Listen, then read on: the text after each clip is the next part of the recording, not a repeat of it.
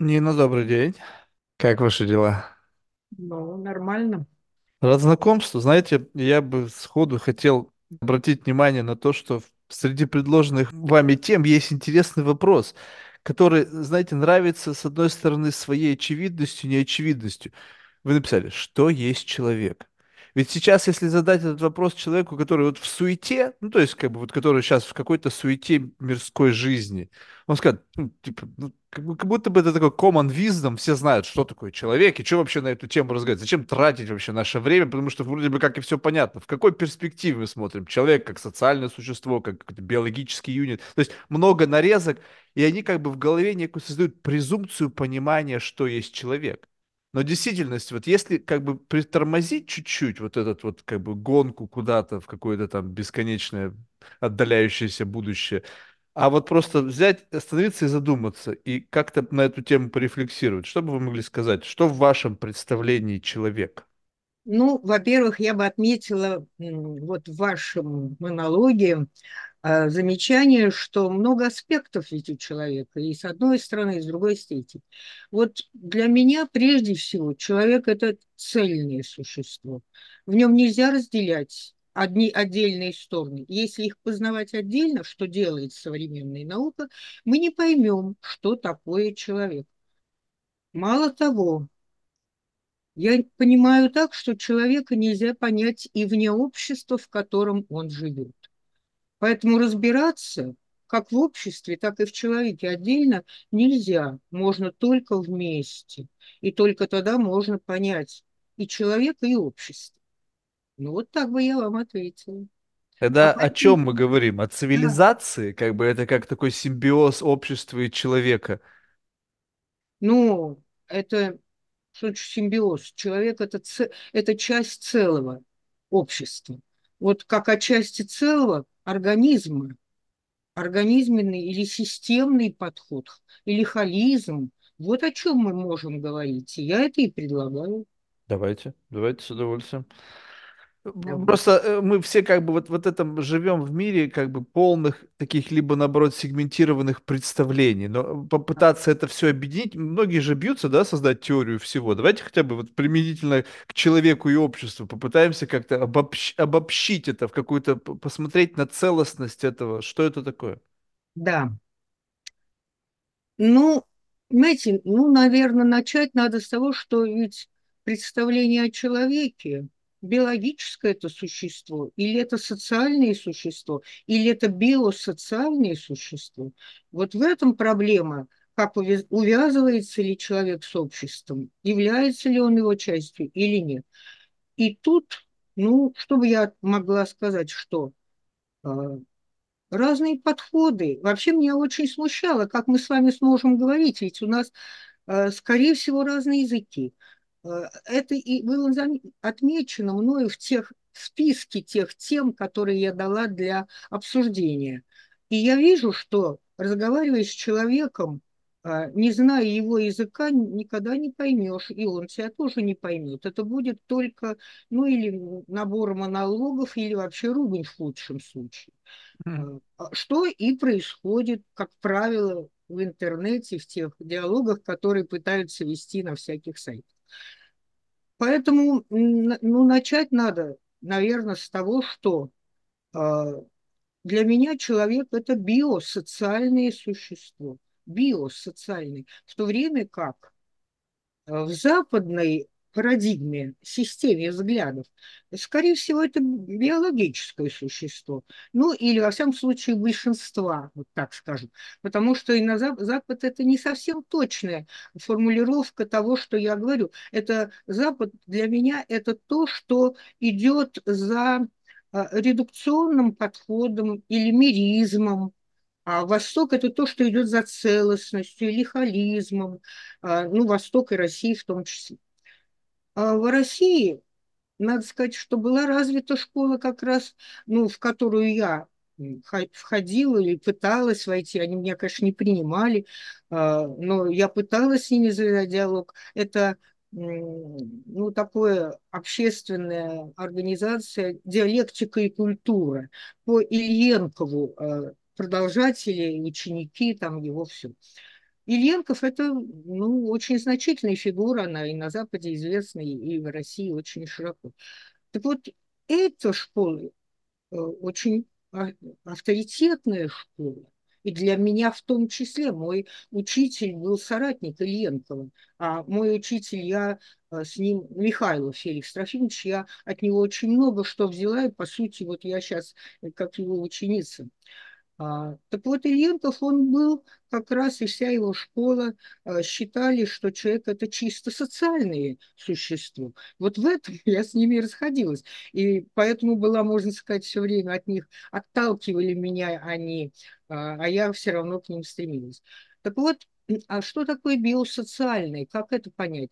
Ведь этим занимался Фролов очень долго в, ну, в своем институте человека, э, в рамках Института философии, РАН там этого, созданного в свое время. И так он и не смог Э, сформулировать вот эту биосоциальную сущность. Мало того, после него продолжал отдел человека в Институте философии Иран. Я тоже туда ходила, посещала эти семинары, и тоже ну, не смогли они, они переключились опять же на тот редукционный или подход или миризм, который, э, конечно, легче им овладеть, потому что уж проблема-то действительно глубокая, ее надо копать, зная ну, имея очень большие основания для того, чтобы копать, имея основания что-то заявлять как аксиому, которая а, а без аксиомы ничего не построишь. Ну, логично в науке, дедуктивно. Так вот, э, что же я вижу в, этом, в этой биосоциальной сущности человека? Я вижу, что э, биологическое начало, являющееся исходным, человек рождается биологическим существом и все, только с задатками человека. И раскроются ли они, и как они раскроются, вот здесь уже идет социальная а, часть его формирования э, и социальная часть его существа. Мало того, вот эти задатки, а, которые заложены, это ведь уже в биологическом основании заложены социальные задатки – вот что происходит. То есть никак нельзя отрывать или считать, что только вот социальный этап развития формирует человека. Нет. И об этом, ну, Карл Юнг, например, об этом же говорил, когда наше бессознательное коллективное что-то хранит. И об этом же и современная генетика говорит, что э, именно цепочки строятся э, уже цепочки, а в генах заложены э, основания, которые и историю тоже хранят. Так вот, этап формирования, ну, у меня шесть этапов моей теории человека, шесть этапов, а, из которых только первый, где э, человек рождается биологическим существом с задатками человека, а уже начиная с коммуникативного этапа, со второго, как только он соприкасается и воспринимать начинает внешний мир, он начинает формироваться уже как э, биосоциальное существо. В нем уже начинают эти, э, эти цепочки складываться.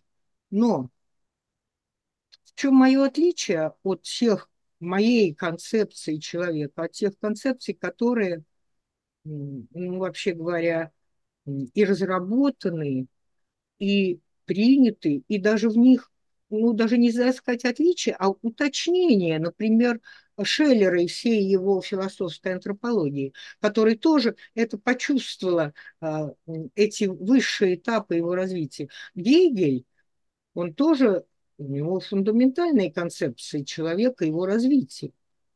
И он, хотя и довел только до рефлексивного уровня, в, моей, в моем э, представлении об этапах развития, но духовный уровень он тоже предчувствовал. Он тоже намеки на него есть и у Гегеля, но пока только намеки. У меня это оформлено как самостоятельный этап, я его даже разделила на два – духовный этап на духовное и духовное зрение. А, но разделили потому, что э, этические категории э, преобразовались от духовного этапа к духовному зрению, от истины, которую человек ищет на духовном этапе, к истинному добру, который, который он уже начинает ощущать, понимать и искать на этапе духовного зрения. Так вот, на этих этапах а, ну, начиная с рефлексивного, а дальше духовный и духовное зрение, в человеке начинает преобладать э, природные начала, но сформированные в течение этих этапов его формирования социумом. Это другие уже природные начала, это новая другая природа человека. Но она начинает преобладать, а именно он чувствами начинает жить так же, как мыслями. Они начинают совпадать. И в этом он и достигает той гармонии, которой на самом деле ну, стремятся все, кого я знаю, кто изучает и формирует ну, свои эти концепции человека или общества. А вот раньше-то не достигается ведь гармонии, в этом проблема. Ну вот такое мое представление о развитии. Если это очень кратко, на самом деле ведь есть у меня э, ну, масса статей в интернете помещенные, книги две э, об этом, о концепции развития человека более подробно. А вот кратко так Давайте, может быть, тогда начнем как бы сначала, как бы разбирать эти все этапы формирования как бы полноценного человека, если можно так сказать. Вот биологические предпосылки. Можно ли сказать, что вот на этапе формирования этой биологической заготовки, то есть это еще не человек, а только какой-то такой под, как бы сосуд, который должен, ну, не то чтобы должен, наверное, а может стать человеком, есть вот внутри вот этого генетического кода особенности, которые способны влиять на мое потенциальное восприятие добра и зла. Ну, то есть, как бы, вот есть кто-то, мы сейчас можем сдвинуться даже вкусовой спектр. Вот, допустим, зрение, да, или не то чтобы вкусовое, да, просто зрение. Кто-то видит краски лучше, чем другой. Ну, то есть ваш красный, условно, не, может быть несколько краснее. Я сейчас даже не говорю о людей с, э, скажем там, с какими-то проблемами с восприятием красок, да. Но, соответственно, и также в отношении вашей чувствительной мембраны, которая способна давать вам больше, как бы, как бы возвратно соприкосновение с какими-то благодетелями, добротой, любовью и так далее. И в этот момент вы как бы чувствуете большее наполнение, соответственно, будете больше как бы двигаться в этом направлении. Если же человек, его биологический юнит, какой бы он ни был, на каком бы он ни был социальной среде, там, может быть, он окружен любовью, но эта любовь, она как бы, ну, изначально как такая, как бы в коконе, в такой, в мозолистом, который, ну, в общем, нужно реально чем-то очень серьезно шваркнуть, чтобы пробить эту скорлупу, то изначально будет ли человек как бы двигаться в этом направлении, поскольку его изначально как бы есть некое мешающее что-то для э, вот с, с, как бы чтобы мысли и чувства совпадали. Потому что я могу осмыслить любовь, читая там великие романы, произведения, сказать, о, как люди любили. Но я понятия не имею, что это такое. Ну, то есть мой биологический юнит, видимо, какая-то внутренняя биохимия не позволяет мне ощутить такую любовь, о которой вы так хорошо пишете. Э, понимаете, э, я не знаю, насколько... Я не генетик. Угу. Вот здесь бы нужно бы на ваш вопрос, чтобы был более образованный в генетике человек.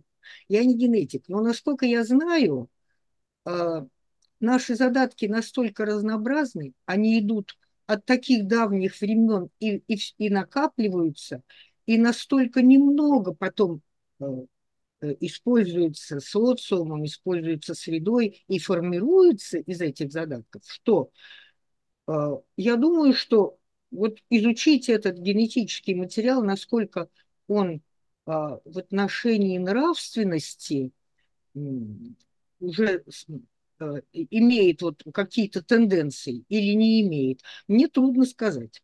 Но я могу сказать, что в том самом коллективном бессознательном уже ведь заложены некоторые основания того, что потом мы назовем нравственностью, потом. А, а они заложены как чисто природные свойства реакции человека и вообще общества, в котором он живет, на ту природную среду, в котором он э, жил, жили предки. Поэтому, ну, например, если сравнивать эти природные условия России и Западной Европы, ну, Америки, ну, западной цивилизации, скажем, то мы увидим, что совершенно разные природные условия формировали а, разные архетипы, я бы даже так сказала. Потому, то есть а, э, заложенные в природе человека, уже сформированные этой природой э, окружающей, в природе человека заложенными свойствами. Но это только задатки. Поэтому мы видим среди русских людей много тех, которым нравится там, и там они более активны и более приживаются. И в то же время мы из западных людей видим многих тех, которые близки к нам и ближе, чем к своему родному Западу. Поэтому это только задатки, это только ну, может быть, какое-то предварительное, э, так сказать, условие того, что будет дальше развиваться. Так вот, эти природные условия в России, они были очень суровые. Ну и сейчас ведь есть суровые. В России страна суровой природы. Почему? Ну, климат, ну, холод у нас, у нас намного холоднее, чем в Европе и в Америке, намного. И у нас э, не такие плодородные почвы. У нас нет этого Гольфстрима, который бы нам подогревал или что-то, там делал другой климат. У нас нет, у нас очень большой, большая территория, огромная, которую связать и в которой вместе жить, ну, совсем не по тем надо правилам, чтобы выжить, а как в той территории, где можно построить все в горах замок, отгородившись кирпи, крепост, стенами высокими и жить прекрасно, и там общаться с миром на, на, на на, коне выезжая иногда. Поэтому вот эта природная среда сформировала и другой архетип человека, который вынужден из исходно, собственно, мы же преда... все произошли от животных, ну, от обезьян все. Ну, я так, как, так сказать, я не атеист, нет, но я и не религиозный, я не, не на вере основываю свои знания, а на данных там ар археологии и прочее.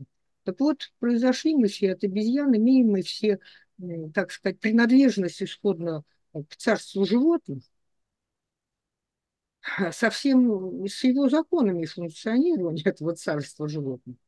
Но пришлось русскому человеку э, приспосабливаться к другой среде, в которой в одиночку, как животный может выжить, или как человек на Западе, не выживешь.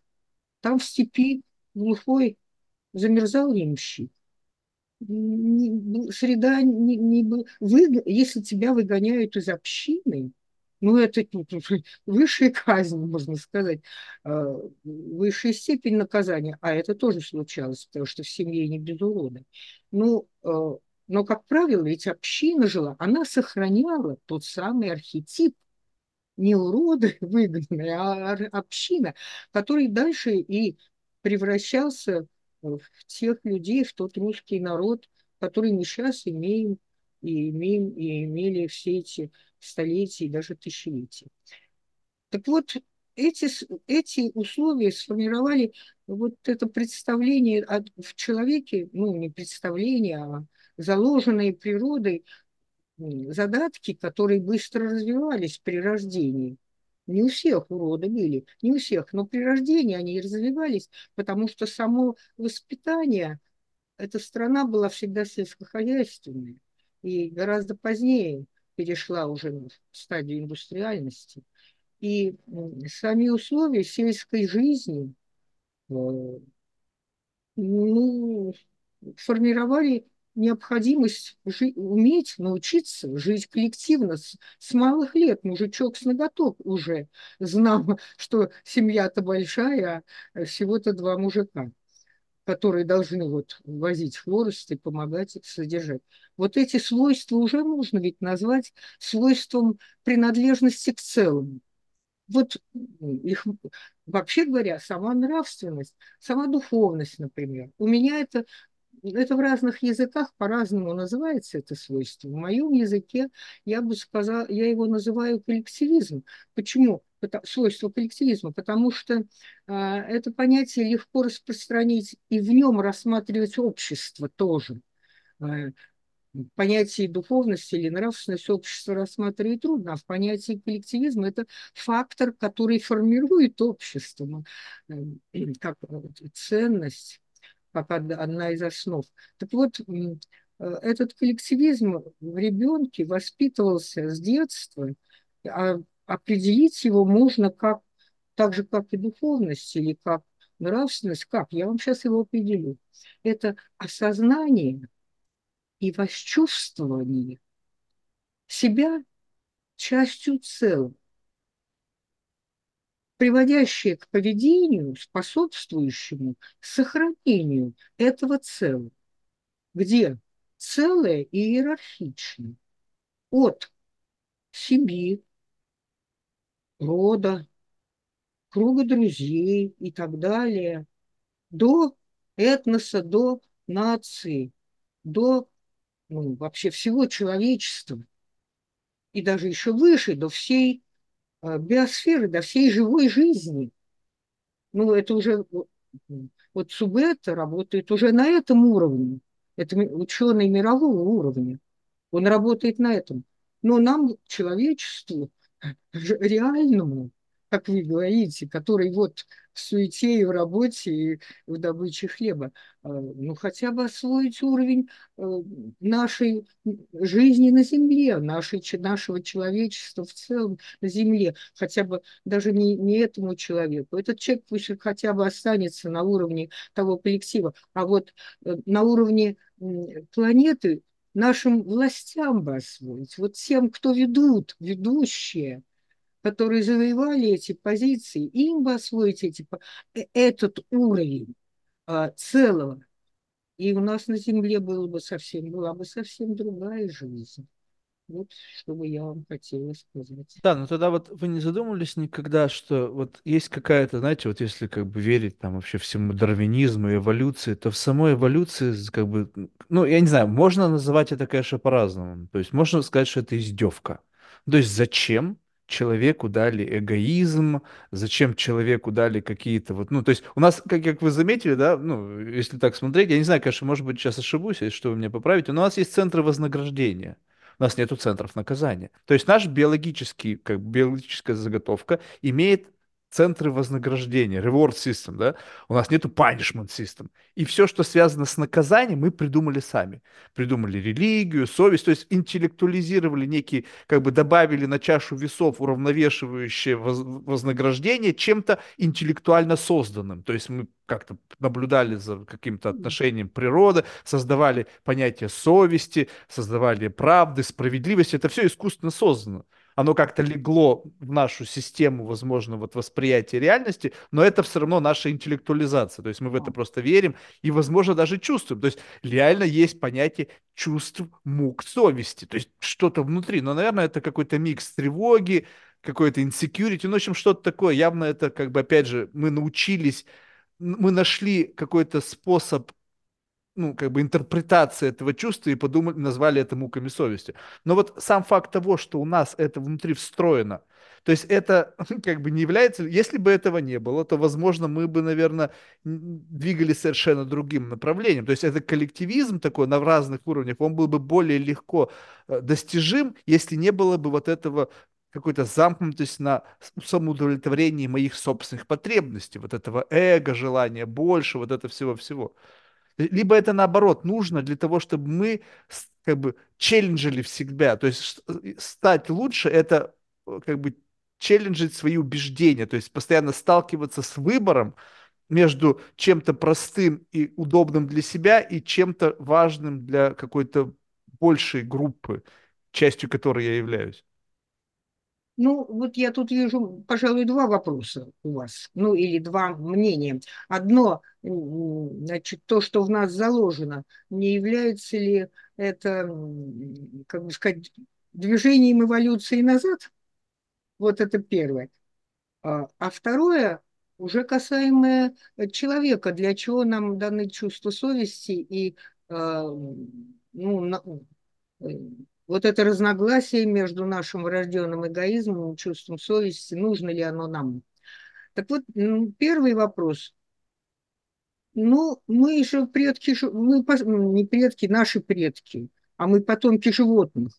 Поэтому в нас это вложено. Мы еще не избавились, не избавились от животных начал, которые составляли основу животного мира. Мы не избавились. Человек это, он пытается подняться. А вот э, насколько движение э, всего человечества, Homo sapiens, насколько оно движение вперед, это вопрос очень большой. Я в нем очень сомневаюсь, что у нас прогресс. И где-то картинки, которые иногда распространяют в интернете, как обезьяна, распрямляясь, значит, превращается в человека, а потом со временем человек начинает сгибаться, превращая в обезьяну, а, да, это сохранилось. Это есть такая, э, такой один из возможных трендов, э, который от тракторов в синергетике, так если говорить, который может выбрать человечество, не исключено. Но значит, вот нам дан интеллект, нам дан разум, нам дано чувство совести и все стремления подняться. Вот это на религиозном языке, это называется борьба а, Бога и сатаны, божеского и сатанинского. И, и религии это очень развивают у себя, и везде мы видим, а, как поднятие человека задача религии, ну, к тому уровню, который в данной религии принято. В общем, он пока не, не всемирный, я бы так сказала. Так вот, что касается нашего, наших чувств человеческих, ведь лучшие умы человечества, они это видели, и они это старались Э, к этому вести, вот к этому распрямленному человеку, чтобы он все-таки распрямился и начал строить новый мир, не по законам животного мира, а по законам человеческого мира. Тут Маркс же сразу же первая фамилия, которая а, это, ну, до него тоже были, это французские утописты, там это, но он-то все-таки уже, можно сказать, научен, он системно подошел. Вот системщик, Маркс первый системщик. И дальше, ну вот дальше эта линия, сейчас э, я вижу, марксистами стали, ну буквально, в общем, совсем далекие, как мне кажется, от Маркса люди. Например, декан факультета экономики МГУ Оуэн а, Ауза, Ауза, э, на, на конгрессе, посвященном, философском конгрессе в МГУ, посвященном там какому-то юбилею Маркса, я слышу этих людей, марксистов, а я пришла с критикой Маркса на этот конгресс. А я слышу, что говорят они, и я вижу, что мне надо защищать Маркса на этом конгрессе, потому что, ну, это великий ум, который, великий системщик, который очень сильно повлиял на развитие человечества. И на, на, на Россию особенно, ну, не надо приводить мне уже эти факты, они уж настолько всем известны. Мало того, мне кажется, что те люди, советские люди, которые эмигрировали в Америку, у меня друзья туда эмигрировали, не, не один человек, они туда привнесут то, что они смогли э, выработать в себе в это советское время. И они помогут сдвинуться Америке с той точки, на которой она, как я вижу, пока застряла. Хотя и в Америке собственных э, ну, таких звездочек, таких бриллиантов, я бы сказала, э, то, то они тоже есть. Ну вот как я вижу развитие? Я вижу, что в России-то больше, э, ну, именно из-за природных условий, вот такого э, возможности такого трактора, выбора этого пути, больше возможностей. Хотя сейчас, конечно, у нас трудные времена, и ничего не скажешь, что сейчас мы живем э, в совершенном мире, который то ли поднимется и пойдет по, ну, по пути уже человеческого мира, то ли не пойдет. Как говорит Субета, э, это управляемая история с прошлого века началась. До прошлого века она была неуправляемая, она была стихийная история. Или по Марксу предыстория. А вот подлинная история по Марксу человечества, она началась в прошлом веке. У него были проблемы, надо было развиваться, и надо, надо осознавать свои ошибки. Вот я так смотрю на эту историю нашу прошло, прошлого века. А осознавая, исправлять их, потому что ничто новое не строится сразу удачно. Никакое изобретение сразу не идет. И вот сколько отрабатывают, исправляете дефекты. Да вот ракеты запускаем в космос тоже ведь не сразу. Сколько надо отрабатывать, сколько неудачных сначала попыток, как и любое э, кардинально новое решение. Поэтому ну, я спокойно смотрю на то, что происходит в истории, и в истории России в частности. Надо работать над этим. Ну вот и все, и к этому и призываю. А вот э, работать, вот кто акторы сейчас, на ваш взгляд, этих изменений? Ну, то есть, скажем так, что в принципе, ну, как бы по-прежнему существуют как бы северные и южные люди. То есть даже уже сейчас, то есть можно сказать, что, ну, как бы, ну, это очевидно, причем это в любой стране, сами же, не знаю, как бы даже вот в, кон- в контексте какой-то, в принципе, теплой страны у них есть свой условно север. Даже плюс-минус там у них температура, как бы, ребята, вы минус 30 вообще не знаете. Нет-нет, у нас все равно есть свой север, как во Франции, да, у них есть там северные, южные люди. И так во всем мире, плюс-минус неким как бы разницей градиентов.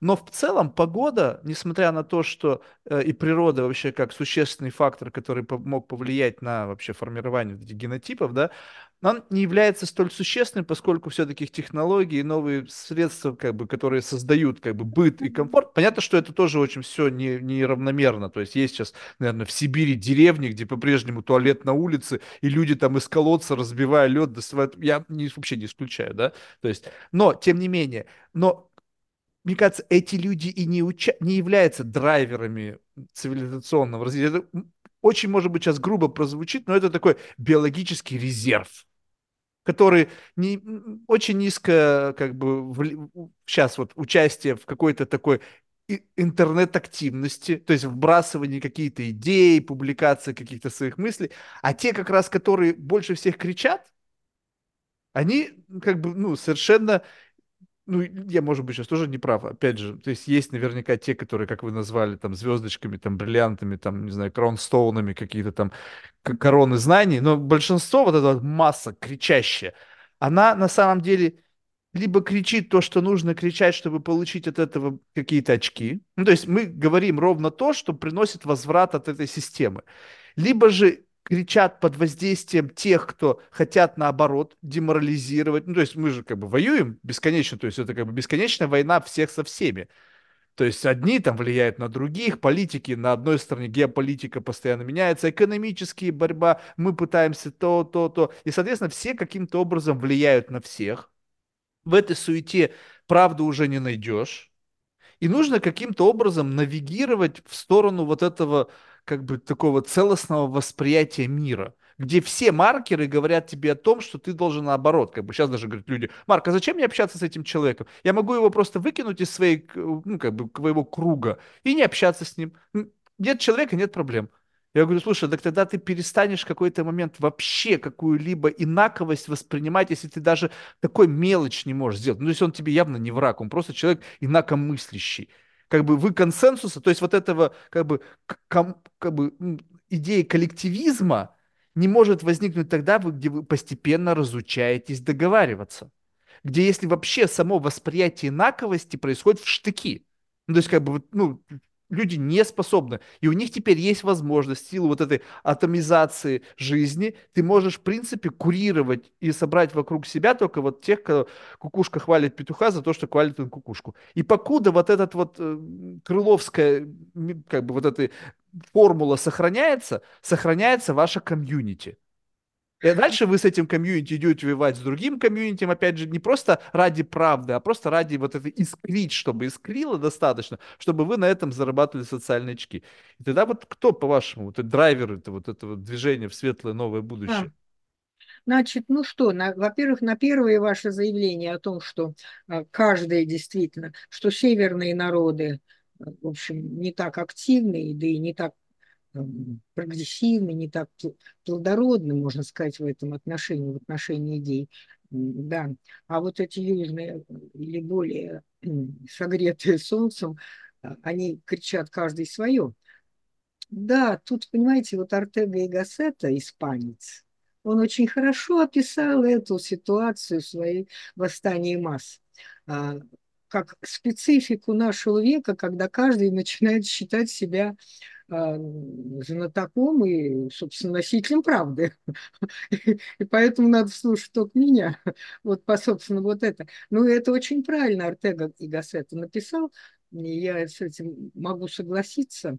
Но а, дело будущего, вообще говоря, это уже ведь замечено ну, Беллом, начиная с него, и, и Западом, и в России тоже, и Шубет это проводит эту линию, о том, что постиндустриальное общество, оно ведь строится не на мнении масс и не на, не на той, не на том редукционизме, а на мнении ученых.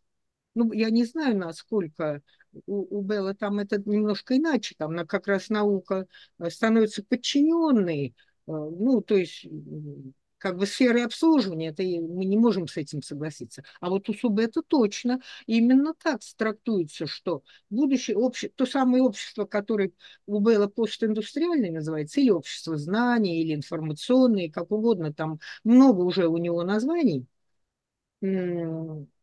э, это общество строится на не на пролетариате, как у Маркса, и за что очень многие еще марксисты, так называемые, держатся, да вовсе нет, а на научно-образовательном обществе. Вот научное и а, научно-образовательные, то есть э, преподаватели, э, которые тоже и наукой в вузах занимаются в университетах. Вот на университетах и на науке строятся на их э, ведущие роли. В этом проблема.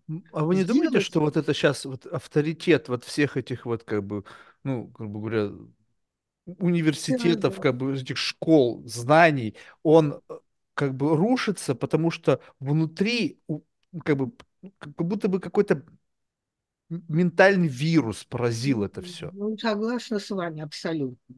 Абсолютно согласна. У меня на этому тоже посвящено целая серия работы именно тому, что а, наука-то, наука-то она, ну, время сциентизма, так называемый, уже сменилось временем антисциентизма, еще в прошлом веке.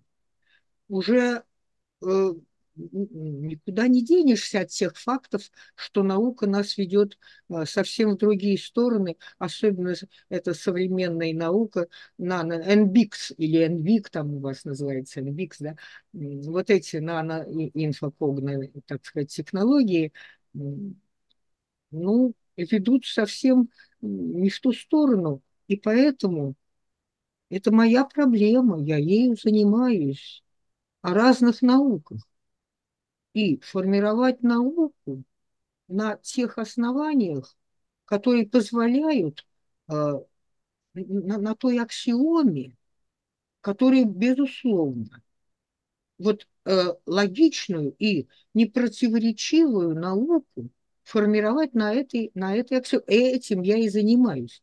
И собираю тех ученых, и именно о них и говорю, и в этой среде как раз чтобы это находится, в кругу этих ученых. А, собственно, какая аксиома, вы меня можете спросить, я вам скажу. Сформулировал ее Павлов, называя, сформулировал очень кратко. А потом ее поддержали очень многие. А, да даже не потом, а одновременно, а даже кто-то и раньше. А именно, жизнь – это сохранение жизни. Вот аксиома, на которой я строю всю дальнейшую целостную гуманитарную а, а субэта и целостную, естественно-гуманитарную науку. Вот так, этим надо заниматься. Да, но вот вам не кажется, что вот в этот самый момент, вот представьте себе, то есть, в принципе, я думаю, что вот такую аксиому, ну, вряд ли кто будет отрицать. Хотя, это, конечно, дико прозвучит, но я не знаю, слышали вы нет, когда были вот сенатские слушания, и профессора Гарварда сказали, вот, ну, как бы, призывать там, как бы, к антисемитизму, это, как бы, ну, норм или норм? Ну, она такая, ну, в зависимости в каком контексте. Я говорю, в смысле? Что значит, в каком контексте? То есть, и, и это, сейчас я даже, я, понятно, что сейчас как-то переврал смысл, но, в общем, как бы было очевидно, что она не может дать а, а, однозначный ответ. И, соответственно, если во главе одного из самых таких League School, не то чтобы даже Америки, а как бы, ну вот на уровне крупнейших образовательных центров мира, человек, который руководит этой институцией, не может дать четкий, как бы не ангажированный, как, вот как бы такое бесконечное лавирование. Это уже не, не человек в тебе говорит, тебе говорит менеджер, а может быть даже политик, который управляет какой-то сложной институцией.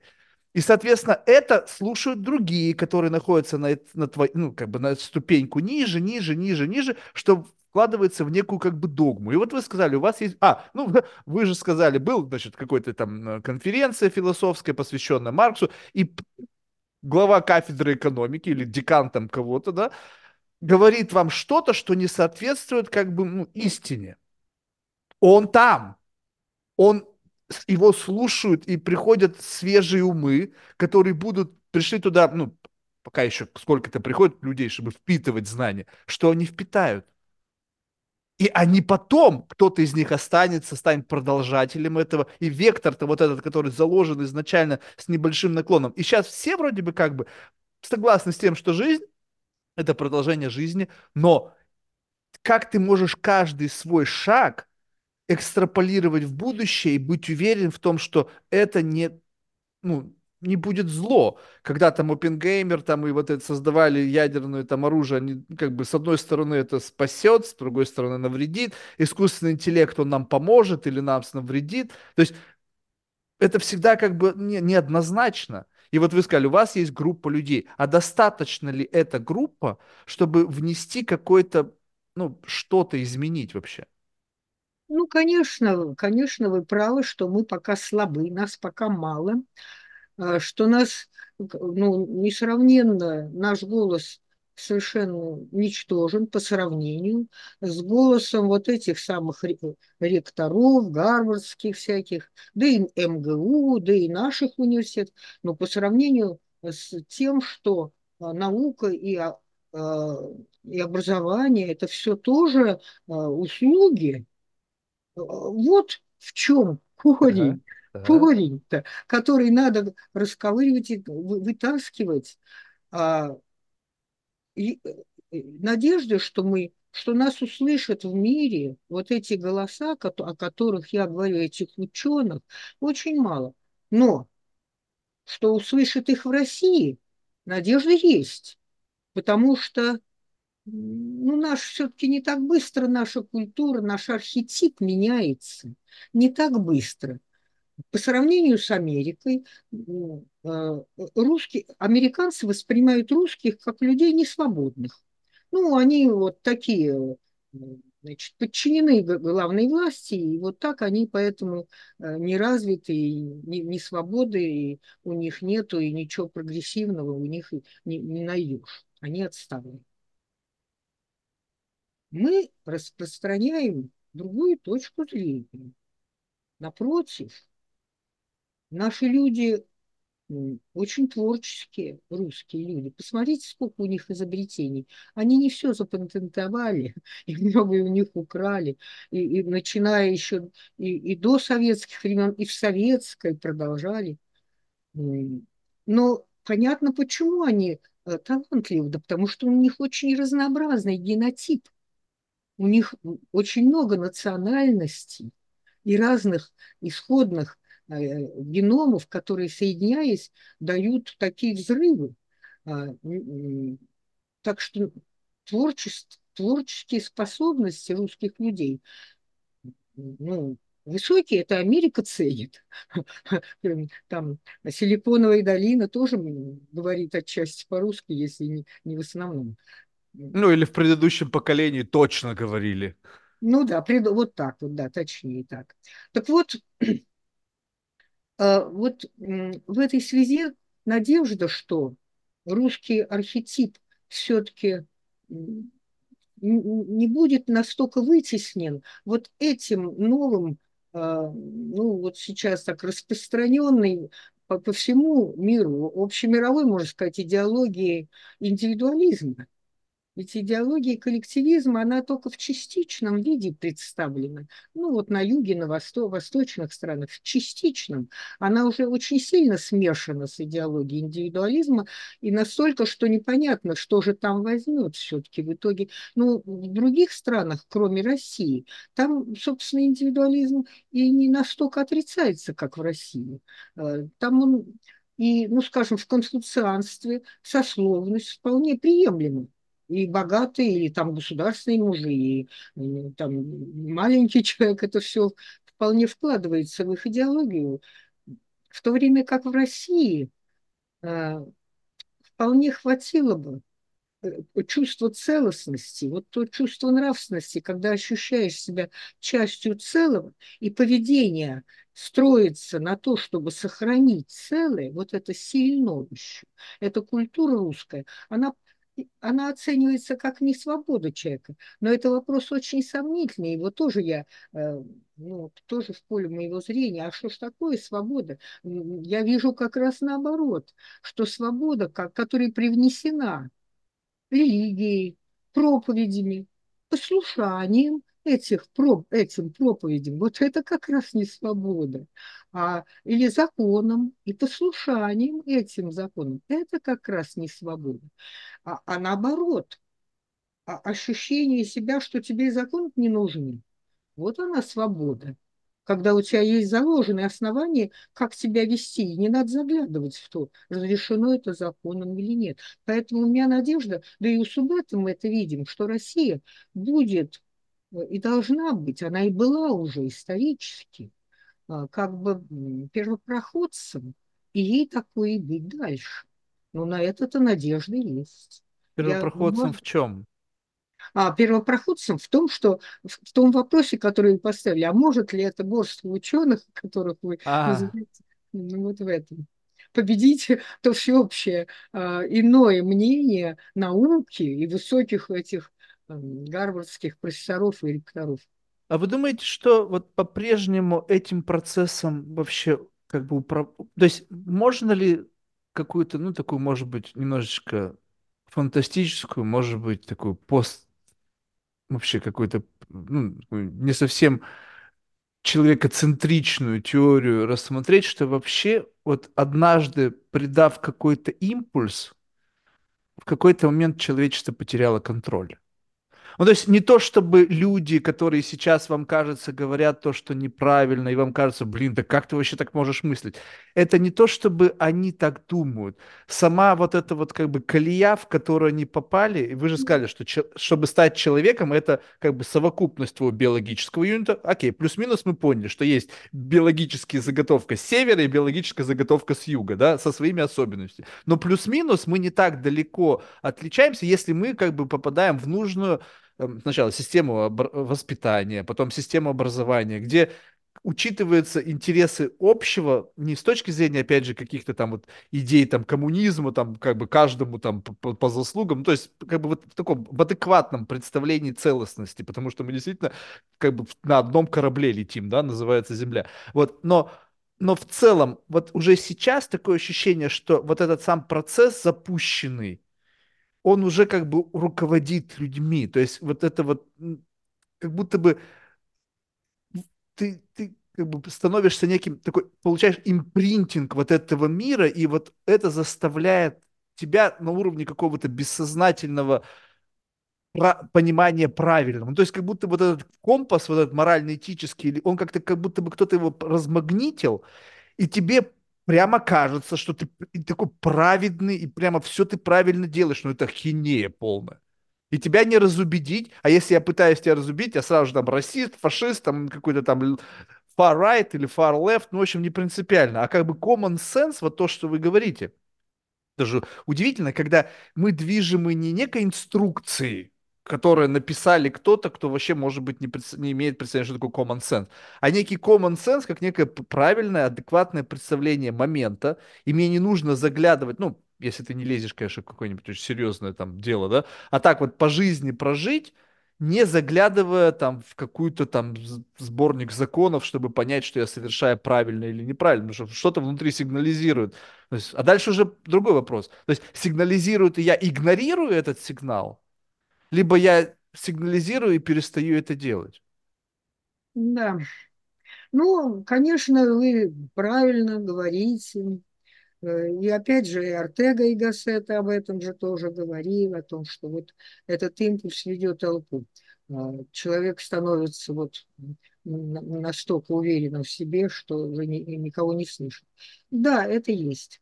Понимаете ли, есть разные, два, я бы сказала, подхода э, к пониманию и к собственно, собственной деятельности, к выстраиванию своей жизни. Один подход– это делай, что должно, и будь, что будет. Он у вас на Западе родился, и я его именно исповедую. Другой подход– вот и оцени, насколько ты можешь изменить этот мир. И если ты не можешь оценить, то э, оставь эти проблемы, не берись за них. Тоже ваш Запад. Э, В первом подходе, как правило, туда идут оптимисты. Вот я отношу себя, это, ну, как сказать, заложенные, наверное, все-таки природой свойства, э, склонность к оптимизму или склонность к пессимизму. Мы с Субета и Субета тоже оптимисты. Мы делаем то, что должно, и будь что будет. В то время как разумное человечество, которое оценивает, посильна ли ему эта задача, он за нее не берется. Мы с ним не согласны.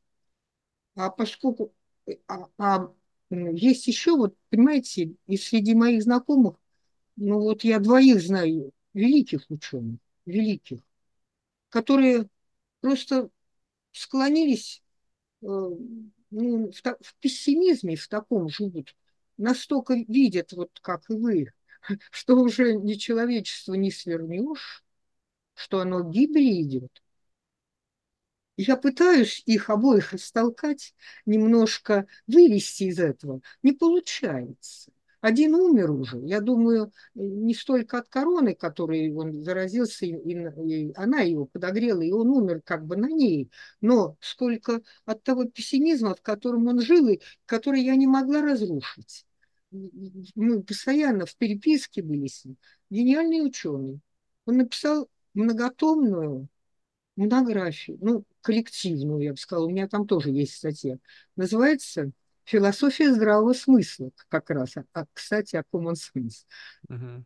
где я тоже провожу эту линию между common sense, как бы общий, да, common, общий, и на русском языке иначе звучащее это понятие, оно звучит как здравый смысл. Мгм. Слово здоровье – это к слову жизнь, к слову сохранения жизни. Туда идет здоровье. И поэтому у нас не а, там, good morning там, и так далее, а у нас здравствуй. Или, ну, и, и вся эта, да, да здравствует и, и так далее. Вся эта цепочка приветствий, она строится на сохранении жизни, здоровья. Вот разный common sense, оцените.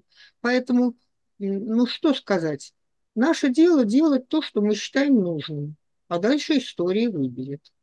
Вот так. А, Ну, как будто бы так оно всегда и было, да? То есть Ну, вопрос в другом, Не что вот уже... всегда, да, не всегда, было по-разному, но вот это так, наше мнение, нашего меньшинства, понимаете, мы в меньшинстве. Да, но как будто бы всегда в во все периоды времени было какое-то меньшинство, которое как бы как это Да, с- спартанцы там против всего мира. То есть, ну, да, неважно, да, в, да, в да. научном кругу всегда была какая-то группа людей, как бы инакомыслящих, мыслящих, ну, как бы, может быть, инаково по отношению к большинству, но не, не значит, что неправильно мыслящих, да? Вот. да. Но и вы не видите сейчас, что некий, как бы, еще один актор появился в этой всей истории, что движимые вот этой идеей обогащения, оптимизации, бесконечного прогресса, как бы лучшее, новейшее и так далее, появляется некий как бы ну, такой прототип как бы человека, воплощенный в виде какой-то версии искусственного интеллекта. И на него начинает сгружаться большое количество задач, таких как вот упрощение, оптимизация и так далее. И люди говорят, вот, так а что типа сейчас, зачем писать, я вон там какой-то промпт сделал, эта штука, там миллиарды потрачены на обучение этих сетей. Они прочитали там какие-то все книги, и уж она-то лучше знает. И, и прямо есть уже какие-то такие эмерджентные ситуации, когда там под какой-то новый ход в Го появился, который человечество там, гроссмейстеры не могли даже себе представить и так далее. И, соответственно, вот это, ну, понятно, что многие по-разному на это смотрят, но это пока, может быть, нельзя с уверенностью сказать, но в ближайшее время точно будет отдельным, как бы, агентом. То есть у этого появится своя агентность. И что бы там ни говорил, если уже есть попытки, когда эта штука обманывает, чтобы достигнуть результата, и потом находят это там какими-то заглушками, забивают это чтобы это не повторилось, но тем не менее другие умы, как бы как голь на выдумку хитра, обходят это и так далее. Значит, у нее есть capabilities, ну, возможность так себя вести. То, что вы обнаружили, сколько вы не обнаружили, насколько вы все в состоянии на это смотреть. И вот, значит, получается так, что вот у нас есть те люди, которые действительно ратуют за какое-то продолжение жизни. То есть это как бы основная идея. То есть мы должны сохраниться как вид, чтобы сохранить в себе вот этот как бы соз- наше сознание такое ценное, так вот посмотри в планет, сколько планет там есть такой какой э, интеллект вообще в каком-то виде. Есть те, которые движимы каким-то прогрессом в ущерб как бы какого-то такого будущего потенциального, потому что здесь и сейчас я заработал, там что будет дальше, наплевать. И тут появился вот такой актор, который, безусловно, он, я думаю, что будет понимать и тех, и других ну, как бы понимать вот эти, как бы, мотивы и той, и другой стороны. Но что, если у него появится своя мотивация? Ну, вопрос искусственного интеллекта, он ведь тоже, э, понимаете, вот мы сейчас с вами беседуем как бы вот о тех явлениях в отрыве от того, в какой социальной среде эти явления процветают, а в какой они и процветать не могут. Естественно. Поэтому тут мне приходится В том же, в том же городе где-нибудь в Сибири, где нет электричества, разговор об искусственном интеллекте вообще просто не принципиален в принципе. Да, это да. Но м, надо сказать, что в той компании, в которой я ну, развиваюсь и развиваю там свои концепции, там есть такие представители, которые именно этой проблемой посвятили ей, можно сказать, десятилетия уже. И фундаментально, ну, могу вам назвать, Андрей Никитин, его публикации на сайте Тринитас. Обратите внимание, у него там больше ста публикаций. Именно ведется, его с молоду задела эта проблема а, искусственного интеллекта, а им занимались действительно с молоду. Я студенческие годы помню, и даже, ну, в общем, полвека назад, а может и больше. У нас э, соседняя кафедра, Книжина тоже была и кафедра искусственного интеллекта, он занимался этим и пропагандировал, значит, но я-то вижу, я этим не занимаюсь, поэтому этот человек, у него гораздо более фундаментальное и, скорее всего, более правильное мнение, я не, не берусь. А вот то, что я вижу, я вижу, что мы не можем здесь говорить о будущем этого искусственного интеллекта вне а, понимания, в каком обществе это будет развиваться. Потому что в одном обществе, где, а, ну, с, точки зрения Запада тоталитарное, а с нашей точки зрения русской, где сильна центральная власть, и где, а, ну, а- а это был недостаток, но его надо исправлять, не партия правит, а интеллект, причем нравственный интеллект. Вот эти люди духовного уровня, вот интеллект какой. Вот там, где они правят, у меня есть ну, надежда на то, что не, пол, не получим успеха у этого ак актора, если он будет направлен против жизни. А против жизни его направляют, собственно, люди. Вот исходно. Исходно это те программисты, которые Но это пишут. пока. Это пока. Пока. Но и Вы же они... сами сказали, что про- процесс общественных изменений, ну, то есть процесс общественных изменений занял тысячелетия. Эта штука, искусственный интеллект, она как бы развивается семимильными шагами. То есть она как бы помимо, как вы сказали, что зависит от того, кто будут люди, которые... Конечно. Но эти люди не успеют развиться, просветлеть условно, если уж какой-то такой э, религиозной философии э, языком поговорить, то до того момента, пока эта штука просто победит всех. Ага. Ну, опять же, тут называется так, делай, что должно, и будь, что будет. Я не управляю, вот я у Субета вижу, не управляемая история все-таки, а направляемая история. Вот так надо, поточнее, если сказать. И в этом отношении, куда я могу, я направляю. А уже что выберет история, от меня не зависит. Но для меня это уже и не важно. Мне важно мою жизнь прожить так, как я считаю нужным. Вот все. А уже успеет, не успеет, это меня не должно заботить. Иначе я опять впаду в тот самый пессимизм, от которого умер Гагаев и от которого очень страдает э, ну, другие, другая часть моих знакомых. Осипов Юрий Михайлович, могу вам сказать, кто очень страдает тоже, хотя очень близкий человек по духу. Можно ли тогда сказать, что вот у вас есть некое, ну, то есть, что отличает вас от тех людей, которые сидят вот как бы, ну, движимы наживой сегодня. То есть, насколько я понимаю, горизонты вашего, ну, как бы, представления о масштабе изменений, изменений, они как бы длиннее, чем вы, чем, возможно, даже ваша жизнь. Но вас Да, это конечно. нисколько не, как бы, не останавливает. То есть, типа, ну, окей, ну, значит, так оно есть, я буду делать то, что будет. То есть, Да. а те люди, которые живут, ну, то есть, сложно себе представить. Вот представьте себе, сейчас сидит какой-нибудь, ну, как бы молодой человек, да, допустим, студент или еще что-то, ему как бы вот его два, такие как бы, знаете, как Витязь на распутье, у него два пути. Там, значит, налево пойдешь, всю жизнь будешь заниматься чем-то, и, возможно, тебя оценят потомки через сто лет. И все лавры ты получишь посмертно. Там, возможно, твои внуки как бы измалюются в твоей славе и какие-то там права на книгу продадут или еще что-то. То есть э, бенефициарами твоих кто-то будет твои потомки. И человечество в целом скажет тебе огромное спасибо, дорогой наш друг, что ты как бы не в жажде вот сиюминутной наживы не продал как бы свою душу вот этому. И другой студент говорит, слушай, а, а ну там еще правда такая бумажка, будешь жить плохо, ну или так себе, ну, как бы, ну, ничего хорошего в твоей жизни особо не будет. Будешь видеть все самое лучшее по телевизору, либо из газет. И другой путь. Направо пойдешь, значит, будешь постоянно в тренде, получать как бы сиюминутное вознаграждение, такой быстрый дофамин, который будет превращаться там в другой какой-то гормон высокого уровня.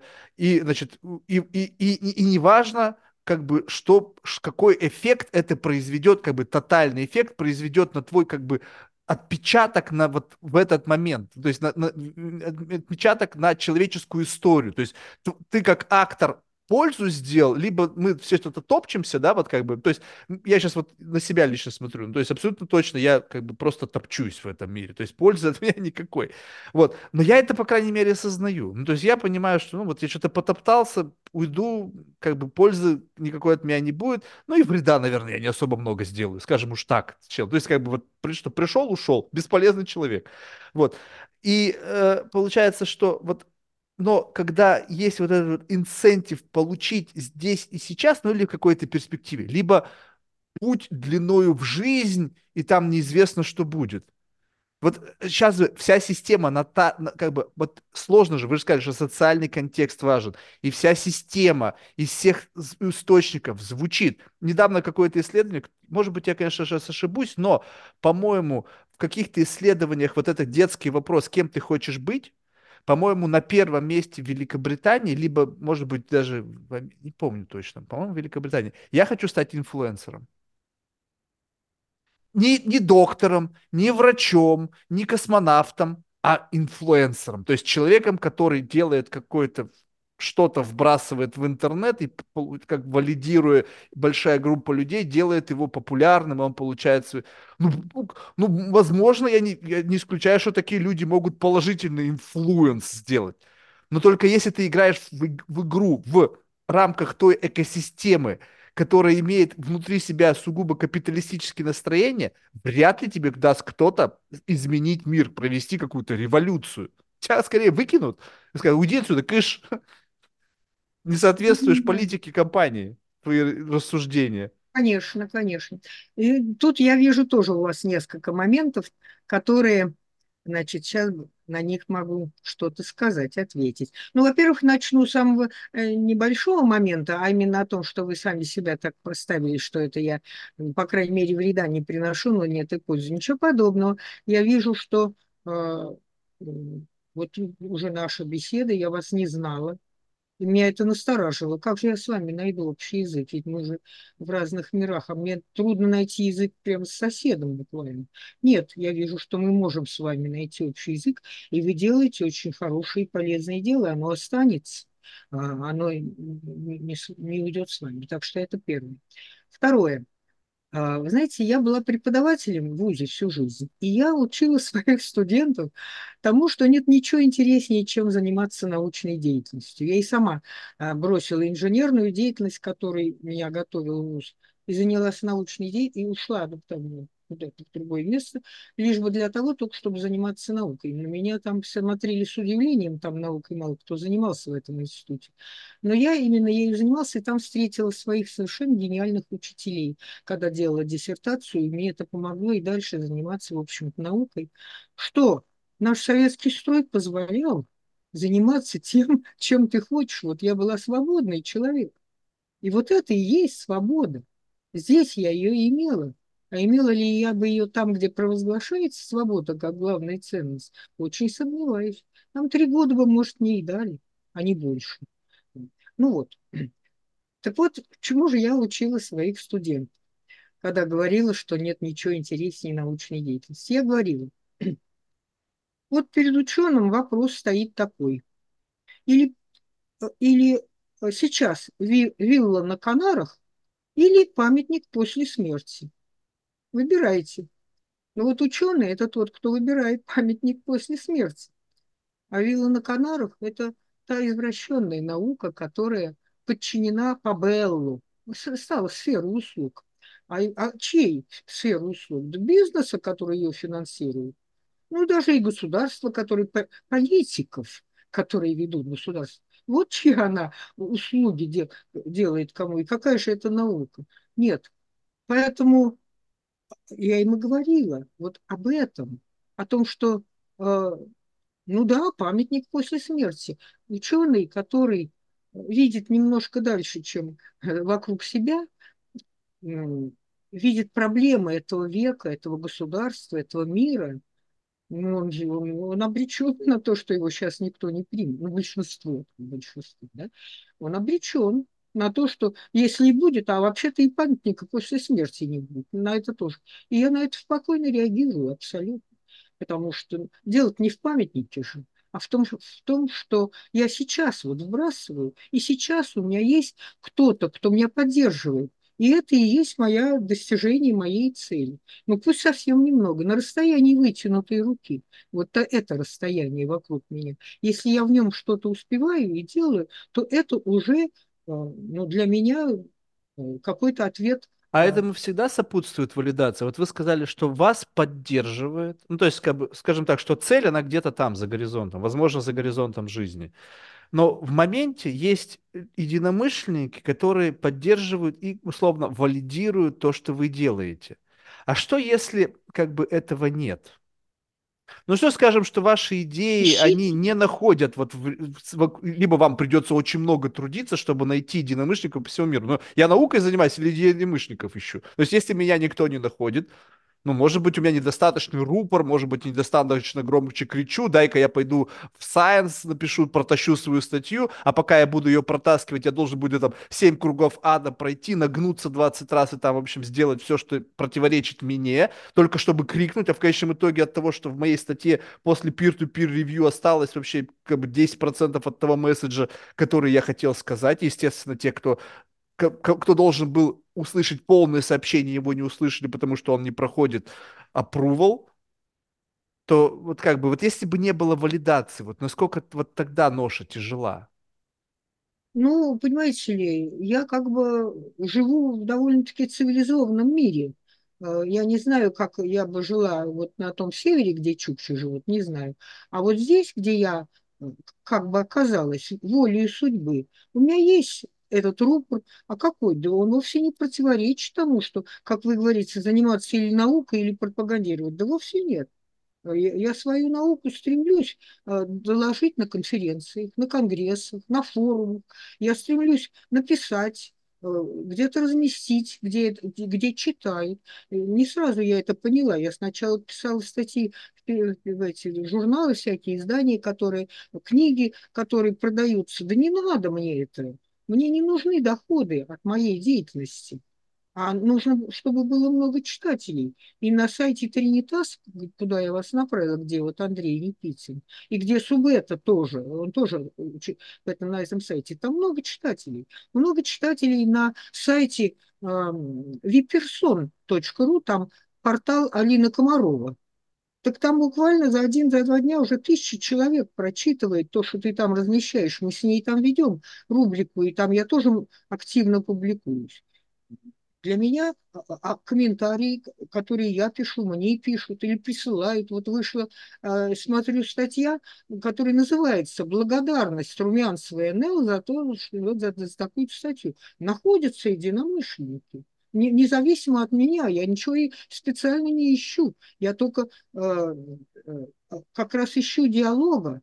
Я ищу тех, кто мне может сказать, что где тут у меня проблемы, в чем-то я слабая, где-то логика нарушена, или где-то э, не, не все я знаю, не точно сформулировано. Я это уточняю, я все время работаю. У меня первая книга и вторая отличается терминологией в одних и тех же вопросах. Я ее уточняю, чтобы не было, чтобы было правильное понимание. Ну так это и есть. Я диалектик, это второй мой учитель. А, ну, а, может быть, и первый. Я вам про Франгишвили еще не говорила. У меня системщик один учитель, а другой вот философ. И я, как диалектик, я благодарна за те замечания, которые мне поступают, за недостатки, которые видят у меня те, кто понимает меня. Тут главное, понимает ли, находится ли он на этом уровне, обладает ли он этим запасом знаний, которым он может распоряжаться им, чтобы меня понять. Если да, то, конечно, я. А если нет, то я действительно прекращаю. Если человек э, на другом уровне понимания и развития и знания, то бесполезно вести диалог, бесполезно. То есть вы не ведете бой за каждую душу, то есть пытаясь, двигаясь по тем, кто как бы более ну, как бы, кто сходу разделяет вашу точку, ну, или не сходу, а с какой-то степенью, как бы, достаточной ну, информированности. Ну, я говорю о своей научной деятельности. А у меня помимо научной деятельности э, есть масса знакомых и друзей, где я веду не столько научную деятельность, сколько э, образовательную, образовательную. Они не знают многого, но я их приобщаю, я веду семинар у себя дома много лет уже, десятилетий, в котором люди занимаются своей профессиональной деятельностью, но это мои, знаете кто, это мои сокурсники, я с ними училась в МИФИ, но это люди, МИФисты это особые люди, ну как-то, я не знаю, может быть и другие так считают, которые в своей альма-матер, что это особые люди, но в МИФИ не просто учиться, и поэтому те, кто идут к своей цели и достигают ее, э, те уже проявили себя каком-то отношении. Там развивали мышление, не столько знания в конкретных областях, сколько мышления. И поэтому на одном из э, выпуск, встречи выпускников МИФИ, когда была анкета, что вам пригодилось из того, что вы здесь изучали, я совершенно честно написала философия и физкультура.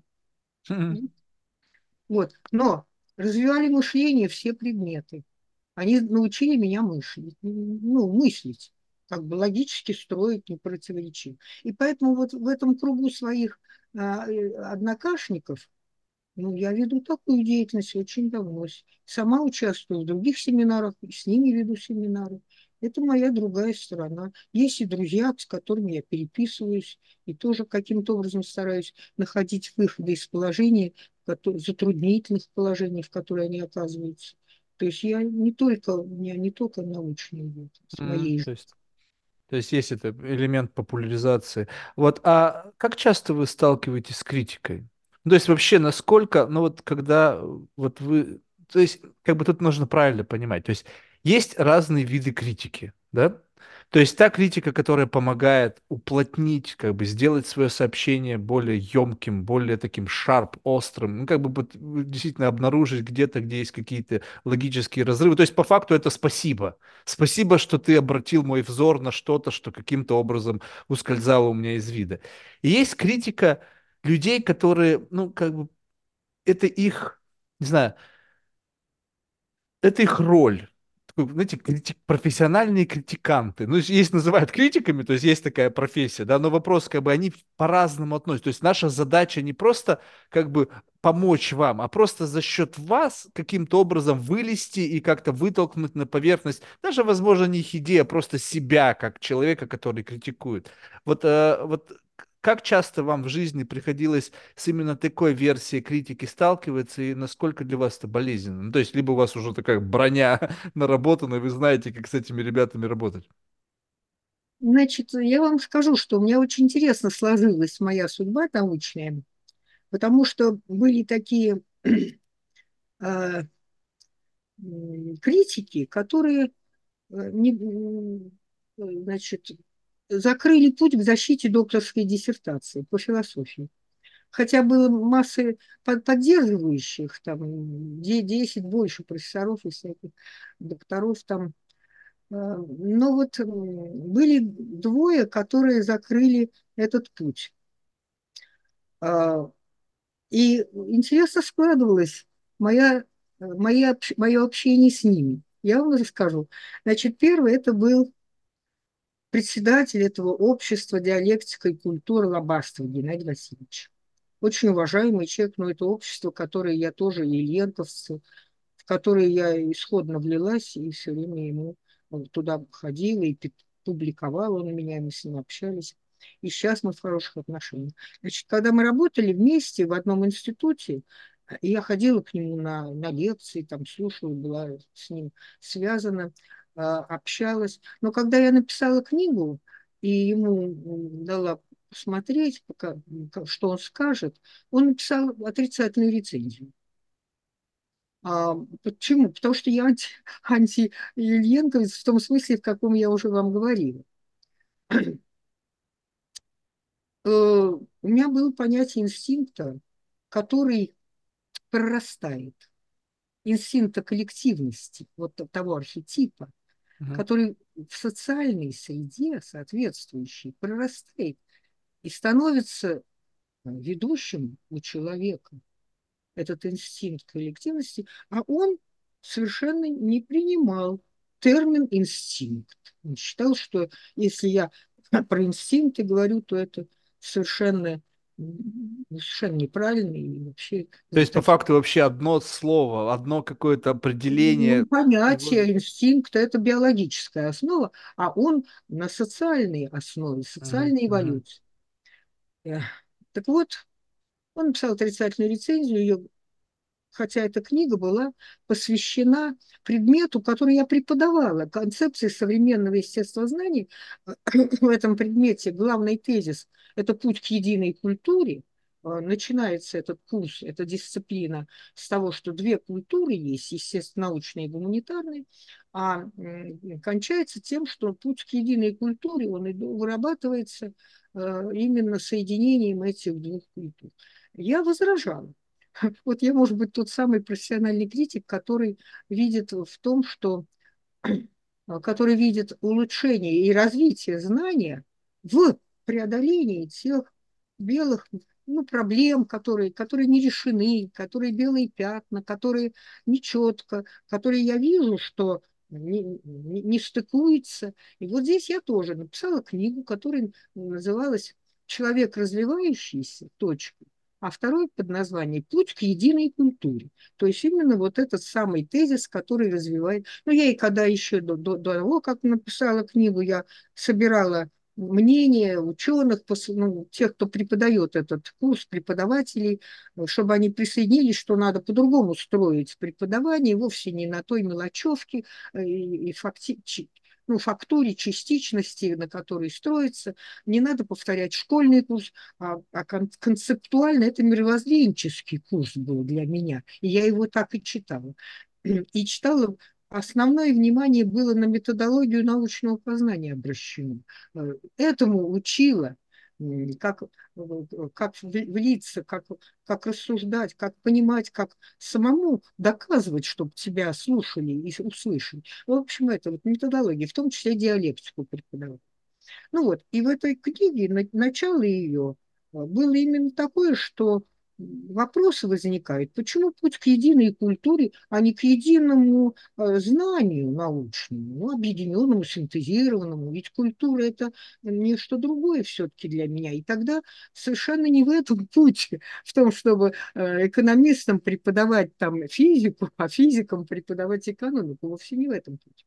А именно путь в развитии человека – который я и пропагандировала, и у меня нашлись, кто меня поддерживали, мы писали в эти э, органы управления, которые принимали эти программы, эти дисциплины. Вот. А в этой книге я, значит, развивала концепцию развития человека, где действительно было представление о том, что на духовном уровне развития просыпа... инстинкт коллективности – помимо инстинкта самосохранения, но входит с ним в некоторую гармонию, а, развиваясь социумом. Это новое состояние человека, новая природа, вот ну, примерно то, что я вам уже сказала. Ну вот, он ее, значит, от, отринул, эту книгу, этот Лобастов, и э, эта рецензия привела к тому, что эта книга не была принята на совете на ученых публикации. Я ее потом издавала совершенно отдельно, как автор в другом независимом издании. Ну, а ко мне уже кафедра, которая могла меня поддержать в защите диссертации, уже ну, с сомнением относилась, потому что э, фи главный философ, раз он не принял работу, значит, э, что-то в ней не совсем правильно в этой концепции. Да? Потом я э, встречала его на защитах диссертации в Совете где-то. Ну, в общем, он, поскольку он такой а надо было мне, чтобы в какой-то совет пристроиться, дать все-таки отзыв кафедры или э, какие-то бумаги. Ну, короче говоря, эта диссертация на эту тему не пошла. Я написала другую диссертацию на тему, значит, индивидуализм и коллективизм как факторы социальной эволюции человека и человечества. Вот. Это, это значит, новая книга, это новая диссертация – тоже не пошла. В совете, в другом, я в другой совет пошла, а, где один философ, очень уважаемый, он сказал, нет, это не диссертация. Пусть она публикует книги, книги можно такие разные, а не диссертация. Это был Солопов Евгений Флорович, а, ну, тоже известный философ, тоже диалектик.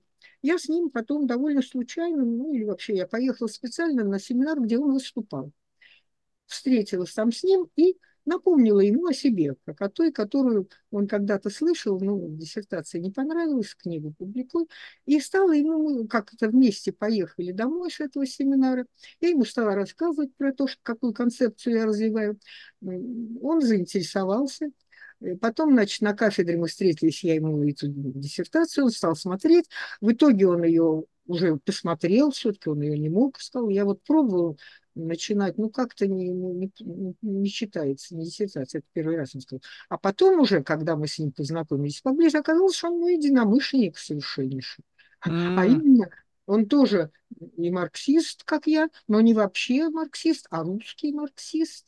А это совсем уже не, не то, что западный марксист, а именно с учетом цивилизационного взгляда и цивилизационных сущностей, ценностей России.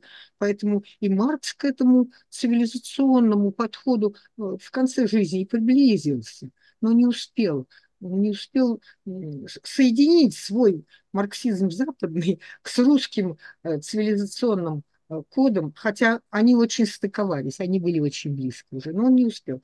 Ну вот, на этом Солоков оказался, он даже уже до, торопил, чтобы я скорее защитилась, но уже там была другая ситуация, которая ну, вообще и правительство, и власть по-другому смотрела тогда на эти вопросы. И были вопросы уже к председателю, который, совет, который меня поддерживал, но тут стал осторожничать, потому что э, возвращение из ВАКа – это уже работ не принятых ВАКом, это уже нежелательный э, показатель для работы Совета, он стал осторожнее подходить. А вначале он говорил нам, это не важно политика, мы ученые, и мы свое должны но тут он стал уже осторожнее, политика оказалась важной. Ну вот, ну, короче говоря, с Олпом мы стали друзья, э, очень близкие. И с Лобастовым я их приглашала на свою конференцию, э, и Лобастов пригласил, чтобы он э, рассказал о диалектике, но так, чтобы было понятно не диалектикам, потому что собирался ученый мир.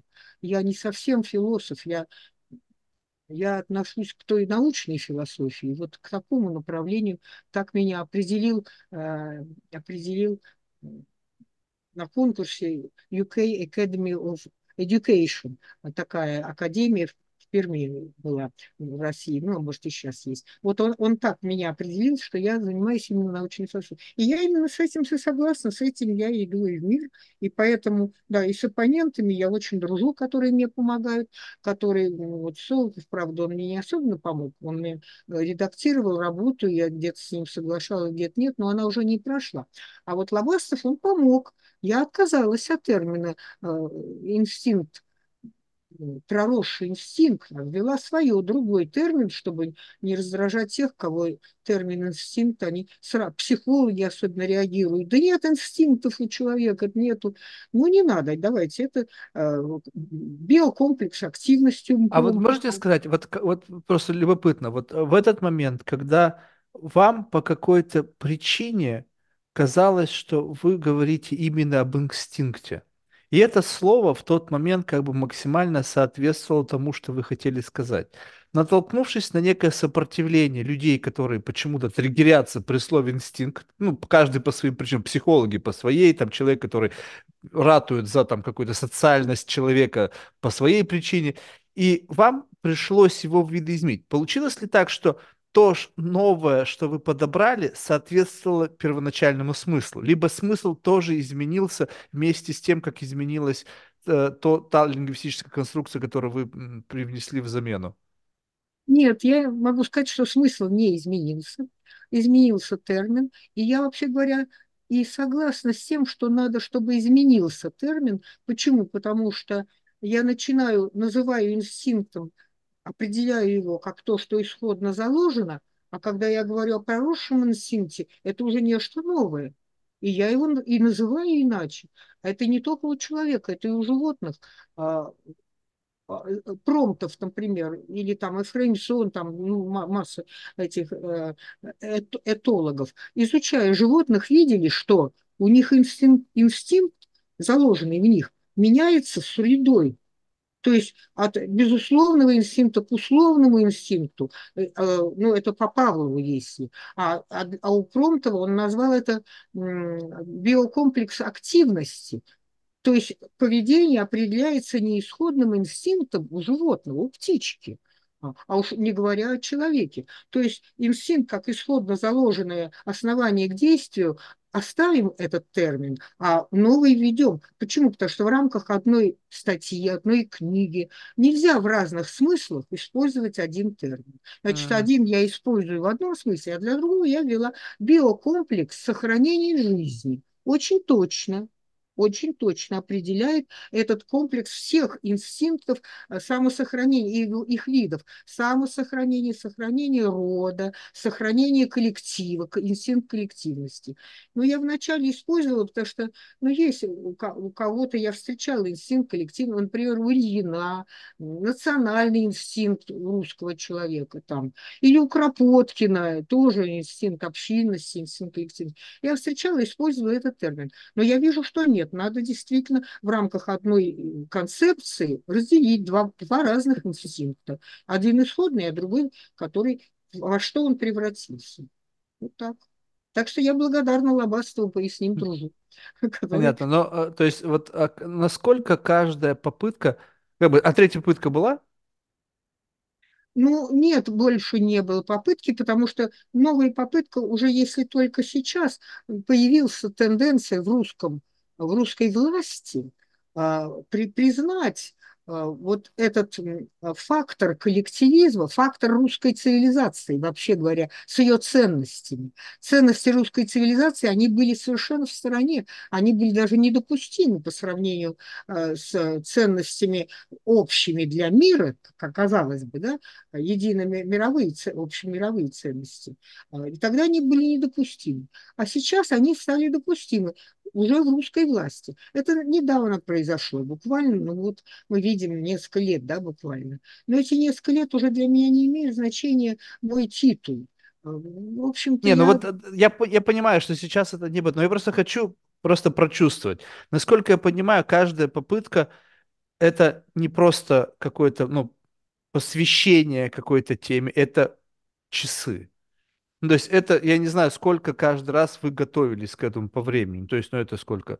Там, год, два, три, ну, сколько вот предшествовало? Да нет, я, я занимаюсь этим примерно с 2000 года, преподаю, стала преподавать концепции современного естествознания, а философия была в моем, э, в моем ну, мировоззрении или в моем мировосприятии еще со школьных времен.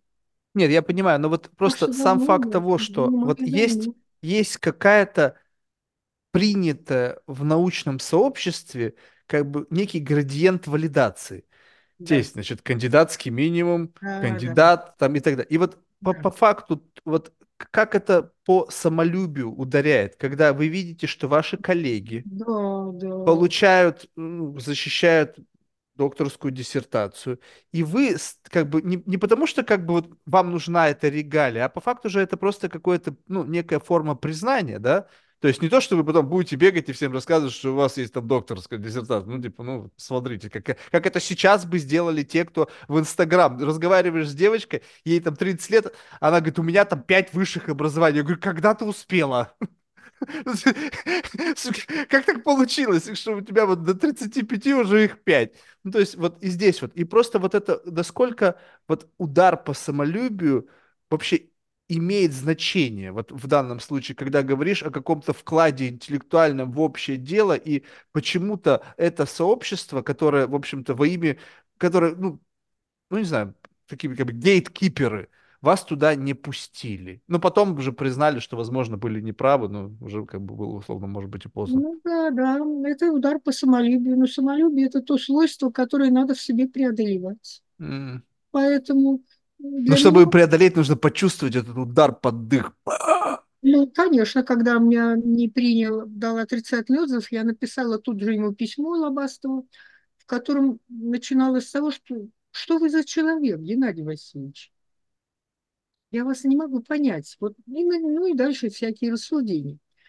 Ну, я это письмо я, слава богу, не отправила, потому что а. когда пишешь, то не совсем, а, значит, потом оцениваешь, надо хотя бы до утра подождать или хотя бы еще немножко. Со временем а, читаешь свои, я когда что-то пишу быстро, тогда стремлюсь отложить на некоторое время, чтобы потом еще раз потом почитать, и уже видишь, уже видишь немножко по-другому, видишь проблемы, дефекты своего написанного. Поэтому, ну, то, что был сначала удар по самолюбию, а, но меня поддержал заведующий кафедры. Он это, вот этот отзыв отрицательный не пустил, Он сказал, пишите хотя бы нейтральный. Что вы-то написали тут? Ну, короче говоря, была поддержка, и которая э, на самом деле собственно, мне не так было и важно, какую книгу издаст институт или не издаст институт. Все равно я читала свой курс довольно независимо, я была свободна. И поэтому читала то, что считала нужным. И мне это не мешало, то, что где-то там что-то прошло, как учил. Эту книгу все равно потом я принесла в библиотеку, ее читали мои студенты, э, брали, и поэтому ну, как бы особого значения не имело. А то, что диссертацию не защитила, это моя дочь очень переживает. И она мне говорит, чего ж ты отказалась? Мне когда-то предлагала... Не, ну у вас вторая попытка и тоже отказ. И тут, мне кажется, как вот тогда, ну, то есть если первая вроде бы как бы, ладно, вы сами сказали, что с первого раза даже, ну, то есть ничего не бывает А там нового. была другая тема, была другая, была тема по образованию, но я как раз сама поняла, что это мне то, что я пишу про э, образование, каким оно должно быть, в, в таком обществе, в котором мы живем, это не, не, не, ну, нереализуемо, это поэтому бесполезно, ничего, то, собственно, я не могу здесь сделать хорошего, а вот там, где я взялась, вот там я могу сделать другую тему, там я могу сделать хорошую. И поэтому я без, без сожаления оставила тему а, философии образования, а взялась за тему философию социума, человека и человеческого общества. Взялась с интересом, мне это было самое интересное, я читала Гегеля с интересом сидела, метила, там у меня как раз было полное, ну не полное, трехтомник Гегеля, но там было то, что мне надо. И я, в общем, эм, вполне я не знаю, с удовольствием этим занималась. Другое дело моя дочь, она как раз именно говорила о статусе, а мне предлагала по первой диссертации защититься в международном ваке у нас был в Москве такой, была женщина, которая занималась Маслова. Она меня знала по, по конференциям, которые были, конгрессы, в которых я участвовала, была в ее, э, значит, в ее секции, выступала, она меня помнила. И когда я ей показала автореферат, она сказала, да, это пойдет, это годится, тут даже не одна диссертация, давайте. Но я подумала, ну, меня там поддерживает председатель совета, этот, этот диплом не, не принимает наша российская власть и образование, а там меня поддерживает председатель, и я там уже скоро защищу то, что принимает наша российская власть. И поэтому я решила это пока не буду, а вот там я пойду туда. А, а здесь мне вроде это не нужно. Я не собираюсь в Америку ехать, где это признается, там, или там в Испанию а, дают докторскую степень. И, и вот это я упустила, а дочь меня за это... Да я вообще тоже жалею. Я тоже сейчас жалею, что я ту возможность упустила. Пусть бы писала я, что я, э, ну, вот, диссертации, профессор, ну, там, доктор э, философских наук МВАКа. Ну, писала бы так. Потому что для некоторых это имеет значение. Для меня это не имеет особого сейчас значения. Сейчас, понимаете, уже особого значения ни самолюбия, ни обидчивость ни, нету такое, собственно. Уже как бы все это Скажите об этом. Вот э, мне кажется, это очень важный момент. Вот просто это сейчас бы я должен сейчас как-то очень корректно это сказать, что я, как вы понимаете, не очень умею. Но тут вопрос возраста. То есть как будто бы есть какое-то топливо, ну, то есть как будто бы это такое разные сосуды, где есть какое-то то количество обидчивости, да, и вот в какой-то момент времени, проживая жизнь, ну, в зависимости от событий и насыщенности, это может раньше прогореть, позже прогореть и так далее. Есть люди, ну, у меня бабушка была, ей там было за 80, она была очень обидчивая. Ну, то есть почему-то ее ранило, она со всеми подругами всегда на «вы», и вот это вот, ну, как бы, я говорю, бабушка, ты сколько знаешь эту как бы вот эту девушку, ну, женщину. Она говорит, ну, там, со студенческих времен, там, 60 лет, мы подруги, и по-прежнему там по имени отчеству, я говорю, come on, как бы что-то перебор. Ну, то есть вот это какая-то тонкая душевная организация. Но, тем не менее, все равно время идет, событий много. И в какой-то момент статусы, регалии, они как бы ну, теряют свою какую-то... Ну, то есть это уже... Ну, то есть, ну что, ну, в окружении вас все, наверное, чего-то добились в той или иной степени. И уже смешно говорить, слушай, типа, у тебя вот есть докторская, а у меня нету. Ну, ну, кому какое дело? Вопрос, что осталось? И вот, вот этот, этот момент, когда удается вот как бы вот эти вот шоры, которые в какой-то момент навязывает общество, то есть вот эти вот бенчмарки, на что нужно ориентироваться, статус там какой-то еще. Вот когда это вот градус этого снижается, что остается?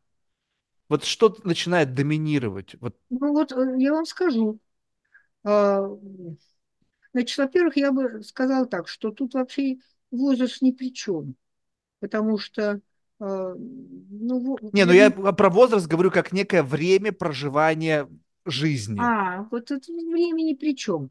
А при чем, насколько ты а, развиваешься, осознаешь свои недостатки. Вот это и есть развитие. Осознаешь свою неправоту. Насколько ты способен сказать, извини, я был неправ. Вот в этом проблема. И если это проходится, то потом уже действительно и, и обиды как бы уже пропадает, обидчивость пропадает, самолюбие, а потому что ну, как-то другие ценности возникают. А ценности какие? Сохранение.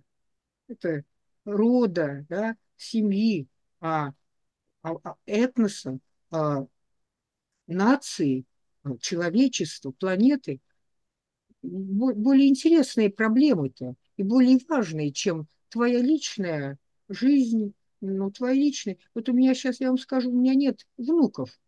И а, оказалось бы, род – основное понятие в русском вообще языке, не только в менталитете, а в языке. От, от, от корня род произошел на народ, произошла родина, а, возрождение. Ну, род – это то, что, можно сказать, главное для русского человека. У меня нет продолжения рода, и сейчас для меня это уже не такая травма, вообще даже не травма, потому что есть у моих друзей есть род, у моего народа. Вот этот род важен, становится. А, ну, личные, ну, в общем-то, и я ведь уйду, и дочь уйдет, и, и уйдут другие, придут другие. Не в этом дело, а вот сохранить эти ценности, эту культуру, эту цивилизацию, которая может в мире изменить ситуацию, как она уже изменила в том веке. Она же изменила, она изменила и, и движение других стран, не, не только свое всего мира изменило движение, всего мира. Вот это важно. Вот это сохранить надо. Ну вот, а, а остальное все. Ну, кстати, о возрасте сказать, что насколько он повлиял на то, что я перестала стремиться защитить диссертацию, уже потому что память плохая становится. Ну вот я могу не вспомнить того, что сама писала, и, и, что же я пойду сейчас защищать. Хотя на самом деле интерес-то не пропал, и, в общем-то, такая жизнь активная продолжается. Я не могу сказать, что я сейчас менее активно работаю. Мне интересно. Хотя мне за 80. Ну, вы поверьте мне, если я буду за 80 также блестяще мыслить и формулировать свои мысли, я буду более чем счастлив, так что ну, рассматривайте это как ну, комплимент. Есть основания. А вот а, знаете, что это вопрос? Он немножечко будет такой, знаете, как бы, ну, это из, моего репертуара «что если бы», да, то есть как бы история не имеет сослагательного наклонения, ну, допустим. Вот просто речь идет о неком, а, как бы вот, с одной стороны, во-первых, я точно говорю, что я с позиции некой как бы незнания сейчас утверждаю, это может быть в вашей жизни это было, и я, может быть, ну просто давайте возьмем такой скейлинг другой. Представим себе, что ваша научная карьера пошла бы по другой траектории. Знаете, когда вы бы не просто ваши мысли, а вы сами по себе стали бы вот условно такой меккой, как вот Ильин, там, ну вот который, который безусловно, вы стали для кого-то учителем, и кто-то вас так рассматривает, но вопрос количества этих людей. Когда это миллионы, то это немножко уже другая просто как бы весовая категория. Ну, просто не потому, что как бы, ну, то есть, ну, вы понимаете, да, о чем я говорю? Да, я И вот эти люди, они как бы вот это вопрос их валидации. Я просто почему это об этом говорю? Потому что я наблюдаю сейчас совершенно в другой среде, но я вижу молодых людей, которые, может быть, не занимаются научной деятельностью, ну или кто-то научный, но они получают бешеную валидацию от какой-то толпы. И в этот момент, вот мне кажется, вот здесь вот происходит вот как раз-таки проверка твоих ценностей. Ну, то есть, когда все тобой в какой-то мере восхищаются, остаться человеком, ну, как бы таким humble, как бы, ну, как бы, ну, ребят, ну, я делаю то, что я делаю, как бы делаю, что делаю, будет, что будет, но не, не присваивая это к себе как некое достижение. Да, я, я гений, я, я удостоена всех ваших похвалы, хотя действительно это так, но вопрос в том, что вот вас почему-то вот движет не это, а просто то, что вы делаете. И это каким-то образом просто приносит вот, такие, вот такую валидацию. Вот если бы жизнь пошла вот по этой траектории, по-прежнему ли бы вам удалось вот этот моральный компас удержать? Либо есть ощущение, что вот как бы вот это могло бы вас коррумпировать в какой-то мере, либо нет? Ну, трудно мне сказать, куда бы пошла моя траектория, но у меня в концепции развития человека э, этот момент оговорен, что идет движение ведь от этапа к этапу, а вот, вот э, если появляется на, на рефлексивном или на духовном этапе вот эта э, самая известность, это признание, это преклонение, это широкомасштабность такая, то человек может скатиться назад в экзистенциальный уровень. Это у меня написано. Хотя на самом деле это не входит, так сказать, в эту цепочку. А вот тем не менее я это говорила что да, вот это признание так может повлиять, но не на всех. Тут уже надо смотреть внимательнее на конкретного человека, какие у него генетические данные, какая у него э, социальная среда вокруг него, э, и насколько он, собственно, ну, насколько он преодолел в себе. Ведь это постоянная борьба, это постоянная борьба. Знаете, удивительно. Вот если представить себе, что взять за основу вот вашу вот эту вот ну, многоступенчатую систему, да, и как бы она, ну, она, наверное, основана на некой как бы большем э, этапе человека. Ну, то есть вы, наверное, когда над этим работали, вы взяли эволюцию человека не за какие-то последние сто лет, а, наверное, вы вмещали туда более длительные периоды. Конечно. И получается, что вот это вот как бы условно, можно ли так сказать, что как бы готовность сопротивления к известности, она идет в наборе с необходимым как бы набором функций, чтобы этой известности достичь. Ну, как бы, что у, у вас есть и как бы оружие, и противоядие к тому, что вы получите на вершине. А в силу того, что сейчас, ну, понятно, что звучит это немножечко как бы, наверное, натянуто на какой-то контекст, но вот этот overnight success – ну, согласитесь, есть сейчас представители в современном мире, которые успешны. Я не сказал, что они не молодцы, не сказал, что они не потратили это сил. Но с учетом определенных каких-то чудо-алгоритмов, overnight success это проще, чем два раза пытаться написать докторскую и в конечном итоге как бы, ну, блин, ну, что-то не срослось, да? А, то есть, и вот, а люди к этому, их биологический юнит, по сути, не готов. То есть, они не готовы справиться с той волной вот этого как бы, во-первых, возрастные характеристики. Это нет ничего хуже получить известность, когда ты еще не готов, когда ты не дозрел еще до вот этого, ну, как бы, нельзя же говорить зрелость, да, есть какое-то понятие. Это не просто какой-то возраст, это какая-то способность достаточной рефлексии, понимания того, что с тобой происходит. Конечно. Ну, я вам скажу, что э, степень э, докторской, да, там, профессор, я сейчас вижу, как мало действительно ценных э, идей, концепций на том уровне, который называется докторской диссертацией. Почему того, это? У вас есть этому объяснение? Э, мало того, а есть, потому что политика преобладает над наукой и над образованием. Как раз вот это важно. Что же приоритетно? Политика или наука? И в этом, собственно, суб эта идея а, общая, ну, куда, куда идти человечеству. В том, чтобы не политика, а наука была приоритетом. Что касается значит, людей со степенями, я вижу среди них очень немного таких высоконравственных людей. Это вовсе не показатель степени, вовсе не показатель уровня развития человека а тем более э, та степень, которую, как я вижу сейчас, э, ну, еще в советское время, это было более фундаментальное, там было больше фундаментальной науки. И когда я защищала кандидатскую диссертацию, э, было ну, больше проблем поднималось или даже каких-то решений, нежели сейчас в некоторых докторских. Так что сейчас это напротив, я вижу, что чем мель, мельче твоя тема, тем она быстрее пройдет, потому что она не, не, не затронет политических ничьих амбиций или самолюбивых амбиций. Вот. Поэтому тут нравственность и степени или научные там признания, они совершенно разные вещи. Что касается тех, с кем я контактирую, вот кто получил признание там довольно большое, среди них есть люди, э, ну, нравственно совсем малоразвитые, а есть высоко развитые. Это не связано.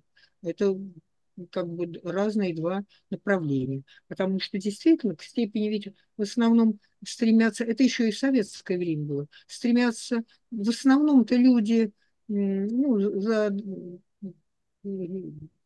в основном карьерные соображения. То есть карьеристы. Карьерные, только, да, только от науки. Карьеристы, да, не столько от науки. Они получают э, нужную зарплату, ну, должное место и перестают интересоваться тем предметом, которому, казалось бы, там докторская диссертация, это какой-то вклад, ну, развивай дальше. Да нет, их не интересует. Так что я как раз была против и в советской после защиты кандидатской. Я и об этом и писала, что не надо присваивать сразу в два раза большую зарплату за защиту диссертации. Не надо. Это привлекает, это засоряет науку. Ну вот, а, а тем более сейчас это э, совсем мусора очень много. Так что да. нет, это связывать не надо научную ну, вот, вот, вот вам вообще сейчас ведь наверняка вам, помимо только ваших, ну, как бы, как вы сказали, одноклассников, однокашников и, ну, просто коллег, да. общаетесь с людьми, которые, ну, как бы, э, по, по факту тоже занимается некой популяризацией науки. Ну, то есть, по факту, вот я, я бы сказал, в вашем случае это, наверное, все-таки больше такая просветительская деятельность, да? Потому что да. популяризация опять с каким-то каким налетом, я там чувствую в этом слове что-то не так. Вот как вот ваш научный руководитель придрался к инстинкту. Что-то не так с этим словом, оно... Да. И с одной стороны, в этом огромная польза. Ну, то есть, безусловно, как бы доносить, как вы сказали, да, вот я помимо своих сил, просто доношу какие-то свои мысли, на кого-то они ложатся положительно, человек начинает волей-неволей, как бы, ну, может быть, вообще-то хорошо бы, что осознанно имплементирует это в свою жизнь, и общий градус от этого становится чуточку лучше. То есть мой импакт какой-то есть. Вот, но так или иначе вам приходится, либо, может быть, не приходится, а вы общаетесь с более как бы молодыми представителями научной мысли которые наверняка тоже движимы какими-то своими идеями, только в срезе их представления, то есть в их вот как бы вот текущем восприятии мира, их возрасте, их системы ценностей, той среды, в которой они работают. Вот как вы, вы могли Конечно, оценочное суждение здесь не очень, но просто ваше ощущение вот от этих людей какое? Как бы что вы испытываете в момент общения с ними?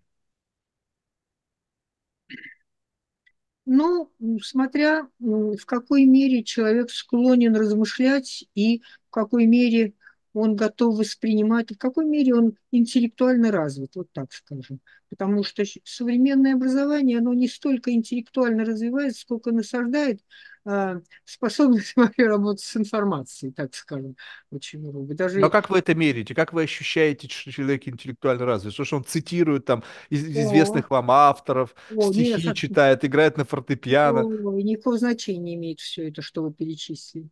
А мне имеет значение, как он реагирует э, что он говорит, как он реагирует на замечания, которые или на ответы, которые ему направляют, воспринимает он это или нет.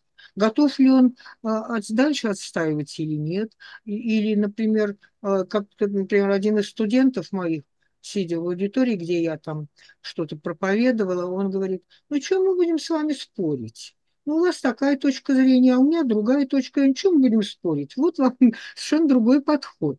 А были звездочки очень немногие, очень их мало, которые Э, спор воспринимали. И когда я э, возражала, там, ну, я как проводила? Ну, вот человек выходит, рассказывает там что-то свое, что задавали задание, реферат там о, о нем говорит. И я спрашиваю аудитории, все согласны? Ну, все начинают уже отвлекаться от того, чем они занимались, и мимо слушать, о чем тут речь идет, примерно так. Вот. Но когда значит, оказывается, что никто не возражает, Хорошо, говорю, тогда я буду возражать. Я начинаю диалог с этим выступающим. И ну, кто-то просто молчит, там, не согласен или спорит, а кто-то говорит, вот была такая звездочка тоже у меня. Да, я согласна. Вот это я, пожалуй, исключаю из своего там реферата, выписанного текста, который тоже взят не сама писала, они не сами же пишут студенты рефераты, а из интернета берут там то, что им понравится. Ну, короче говоря, кто как реагирует, вот это и есть ну вы сейчас показатель. как будто бы озвучили, что вам нравится, когда кто-то с вами соглашается. Ну, то есть, А, допустим, вы прозвучала какая-то критика, вы, э, человек а, как бы, он, он, ну, то есть, действительно, тут по-разному. То есть, я могу себе представить, что кто-то действительно услышал вас как голос здравого смысла, человека с опытом, который подсветил то, что я не видел. И такой, а, спасибо. А кто-то, опять же, ну, мы, мы никогда не должны исключать, что есть этот карьеризм, э, как бы попытка как бы вам понравится, и как бы, да, действительно, спасибо. То есть вот вы можете вот дифференцировать вот это заигрывание с вами, да и нет, ну, это же нет, тоже, по сути, проявление интеллекта, вот так вот как бы. Ну, конечно, что же вы думаете, я не могу различить вот это самое соглашательство от обдумывания и э, результата этого обдумывания? Я это различаю очень легко. И сама студентов учу это различать. И говорю им, вот это добро или нет вам принесла, значит, вы начальник, а вам принесла ваши подчиненные на день рождения, там, коробочку конфет, например, ну, или вазу хрустальную, неважно. Это добро или нет? Я учу их раз, раз, раз, различать вот как бы добро, да, и в то же время истинное добро, что за ним Добро и стоит, подхалимство. да, да, добро и подхалимство. Поэтому эта девочка, о которой я говорю, она вообще мыслящая девочка-то была. Она была такая звездочка. И я ждала, когда вот она, она иногда опаздывала на семинар, придет попозднее. Я ждала, когда она придет, чтобы, потому что с ней диалог легко мог завязаться, в отличие от многих других, которые сидели там со смартфоном или еще там с чем. Ну, тогда еще не было смартфона, но сидели со своими занятиями, смотрели в другие места. Так что нет, это надо, конечно, не просто соглашательство, естественно, а соглашательство, подумав. Ну, я, например, не сразу, действительно, с слабостом-то я думала довольно долго. Но во второй книге я уже по-другому назвала. Вот, м, даже не во второй книге, а там в какой-то статье потом уже по-другому назвала и с ним согласилась. Но у меня это дольше идет процесс. Не, ну и посвятили этому больше. То есть вот этот вот момент, ну вот я просто вот, кстати, потрясающий пример, который вы привели с того, что как бы, ну вот это первая реакция, какая-то реакционность на какую-то критику, и вы написали письмо. И я просто сейчас вот я, ну, как бы, э, иногда бывает, э, как это происходит. Ровно так же, как вы описали. Получаешь какое-то письмо, либо, ну, мой ассистент София иногда меня, как бы, как говорится, троллит она, какие-то негативные комментарии в мой адрес мне пересылает, чтобы, как бы, ну, типа, вот, получи.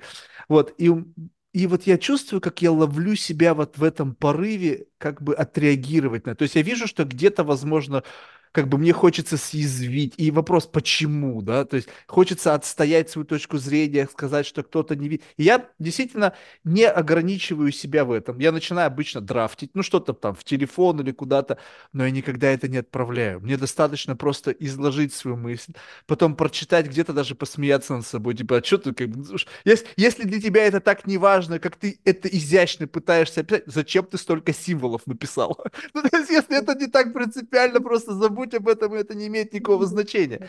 И вот этот вот момент, как бы дать себе возможность все равно извергнуться, и потом как бы посмотреть на себя в зеркало, и как бы увидеть в том, что в чем ты извергся, как бы действительно, что, что попало, а, все-таки попало. То есть где-то задело что-то в тебе, и ты как бы сам для себя это признаешь, говоришь, так, какие ребята, это я признал, и, и тут дальше вопрос. То есть я буду что-то менять, либо я просто принимаю свое несовершенство в этом, и больше вы меня здесь не раните, потому что, ну, и, как бы, я верю в какую-то, вот эти биологическую, вот эту, как бы, вообще, конечно, хотелось бы поверить в детерминизм, прям, знаете, уверовать. В детерминизм, что я вот просто плыву в этом потоке, и все, что происходит, вот вплоть до последней запятой, которую я сейчас как-то интонационно произношу, детерминировано каким-то сценарием. Очень тяжело натянуть это практически невозможно на нашу реальность, потому что так или иначе ты взаимодействуешь с этим. Но в целом я больше хочу признавать, замечать в себе, нежели пытаться бесконечно менять что-то. Ну, то есть, как бы вот увидел какой-то дефект в себе, можно всю жизнь посвятить изменению этого дефекта, а можно просто действовать, исходя из понимания этого дефекта. То есть чувствуете разницу? Набелить себя, сказать, я лучшая версия себя. Либо действовать так, знаете, я не очень хороший человек, как бы имейте это в виду, и мои некоторые действия будут как бы отражением этого несовершенства. Но я буду знать, что я туда не пойду, потому что там я наврежу. Ну, то есть я вот не вступаю в отношения какие-то, потому что я знаю, что я наврежу этим людям.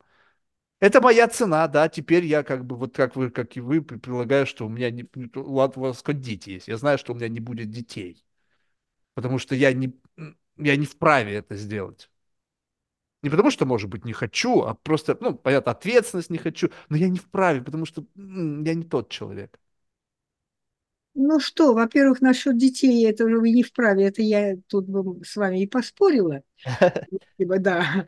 Но я вам хочу сказать, что когда осознается человеком, э, ну, то, что это что-то он сделал так, не так, да, то во многих случаях это уже и не надо больше ничего делать над собой. Во многих случаях это уже тебя меняет уже и по-другому будешь вести.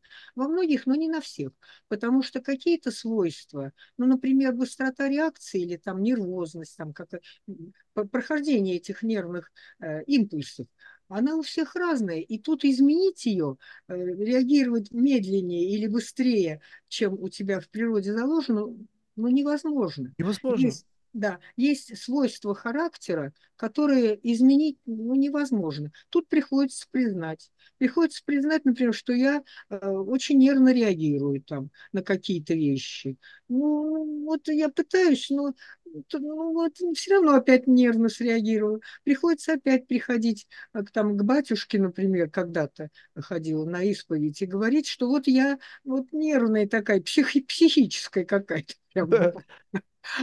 Ну что делать? Вот мой этот грех, я грешна.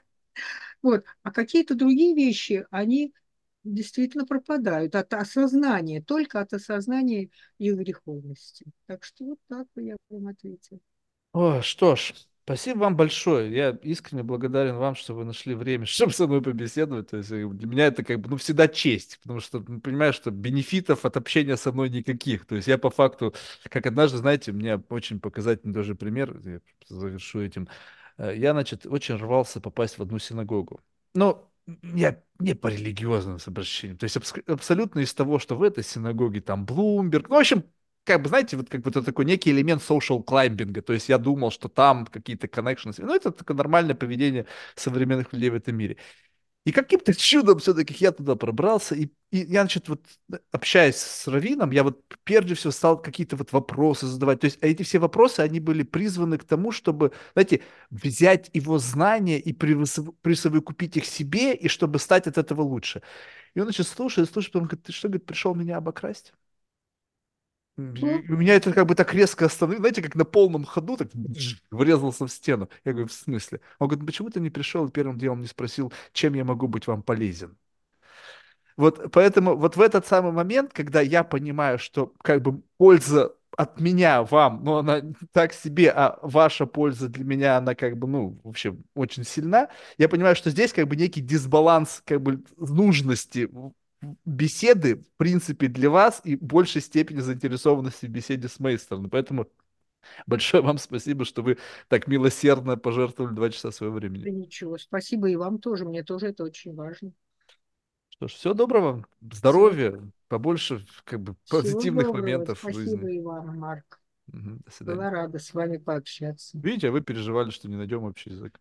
Было бы желание. Да, это оказалось, ну, я это уже давно отметила и вам сказала об этом, что, оказывается, вовсе напрасно я об этом беспокоилась. Я не переживала еще, но беспокоилась, что как Ну, а сейчас вижу, что замечательно. С вами было приятно побеседовать. Да и главное, полезно.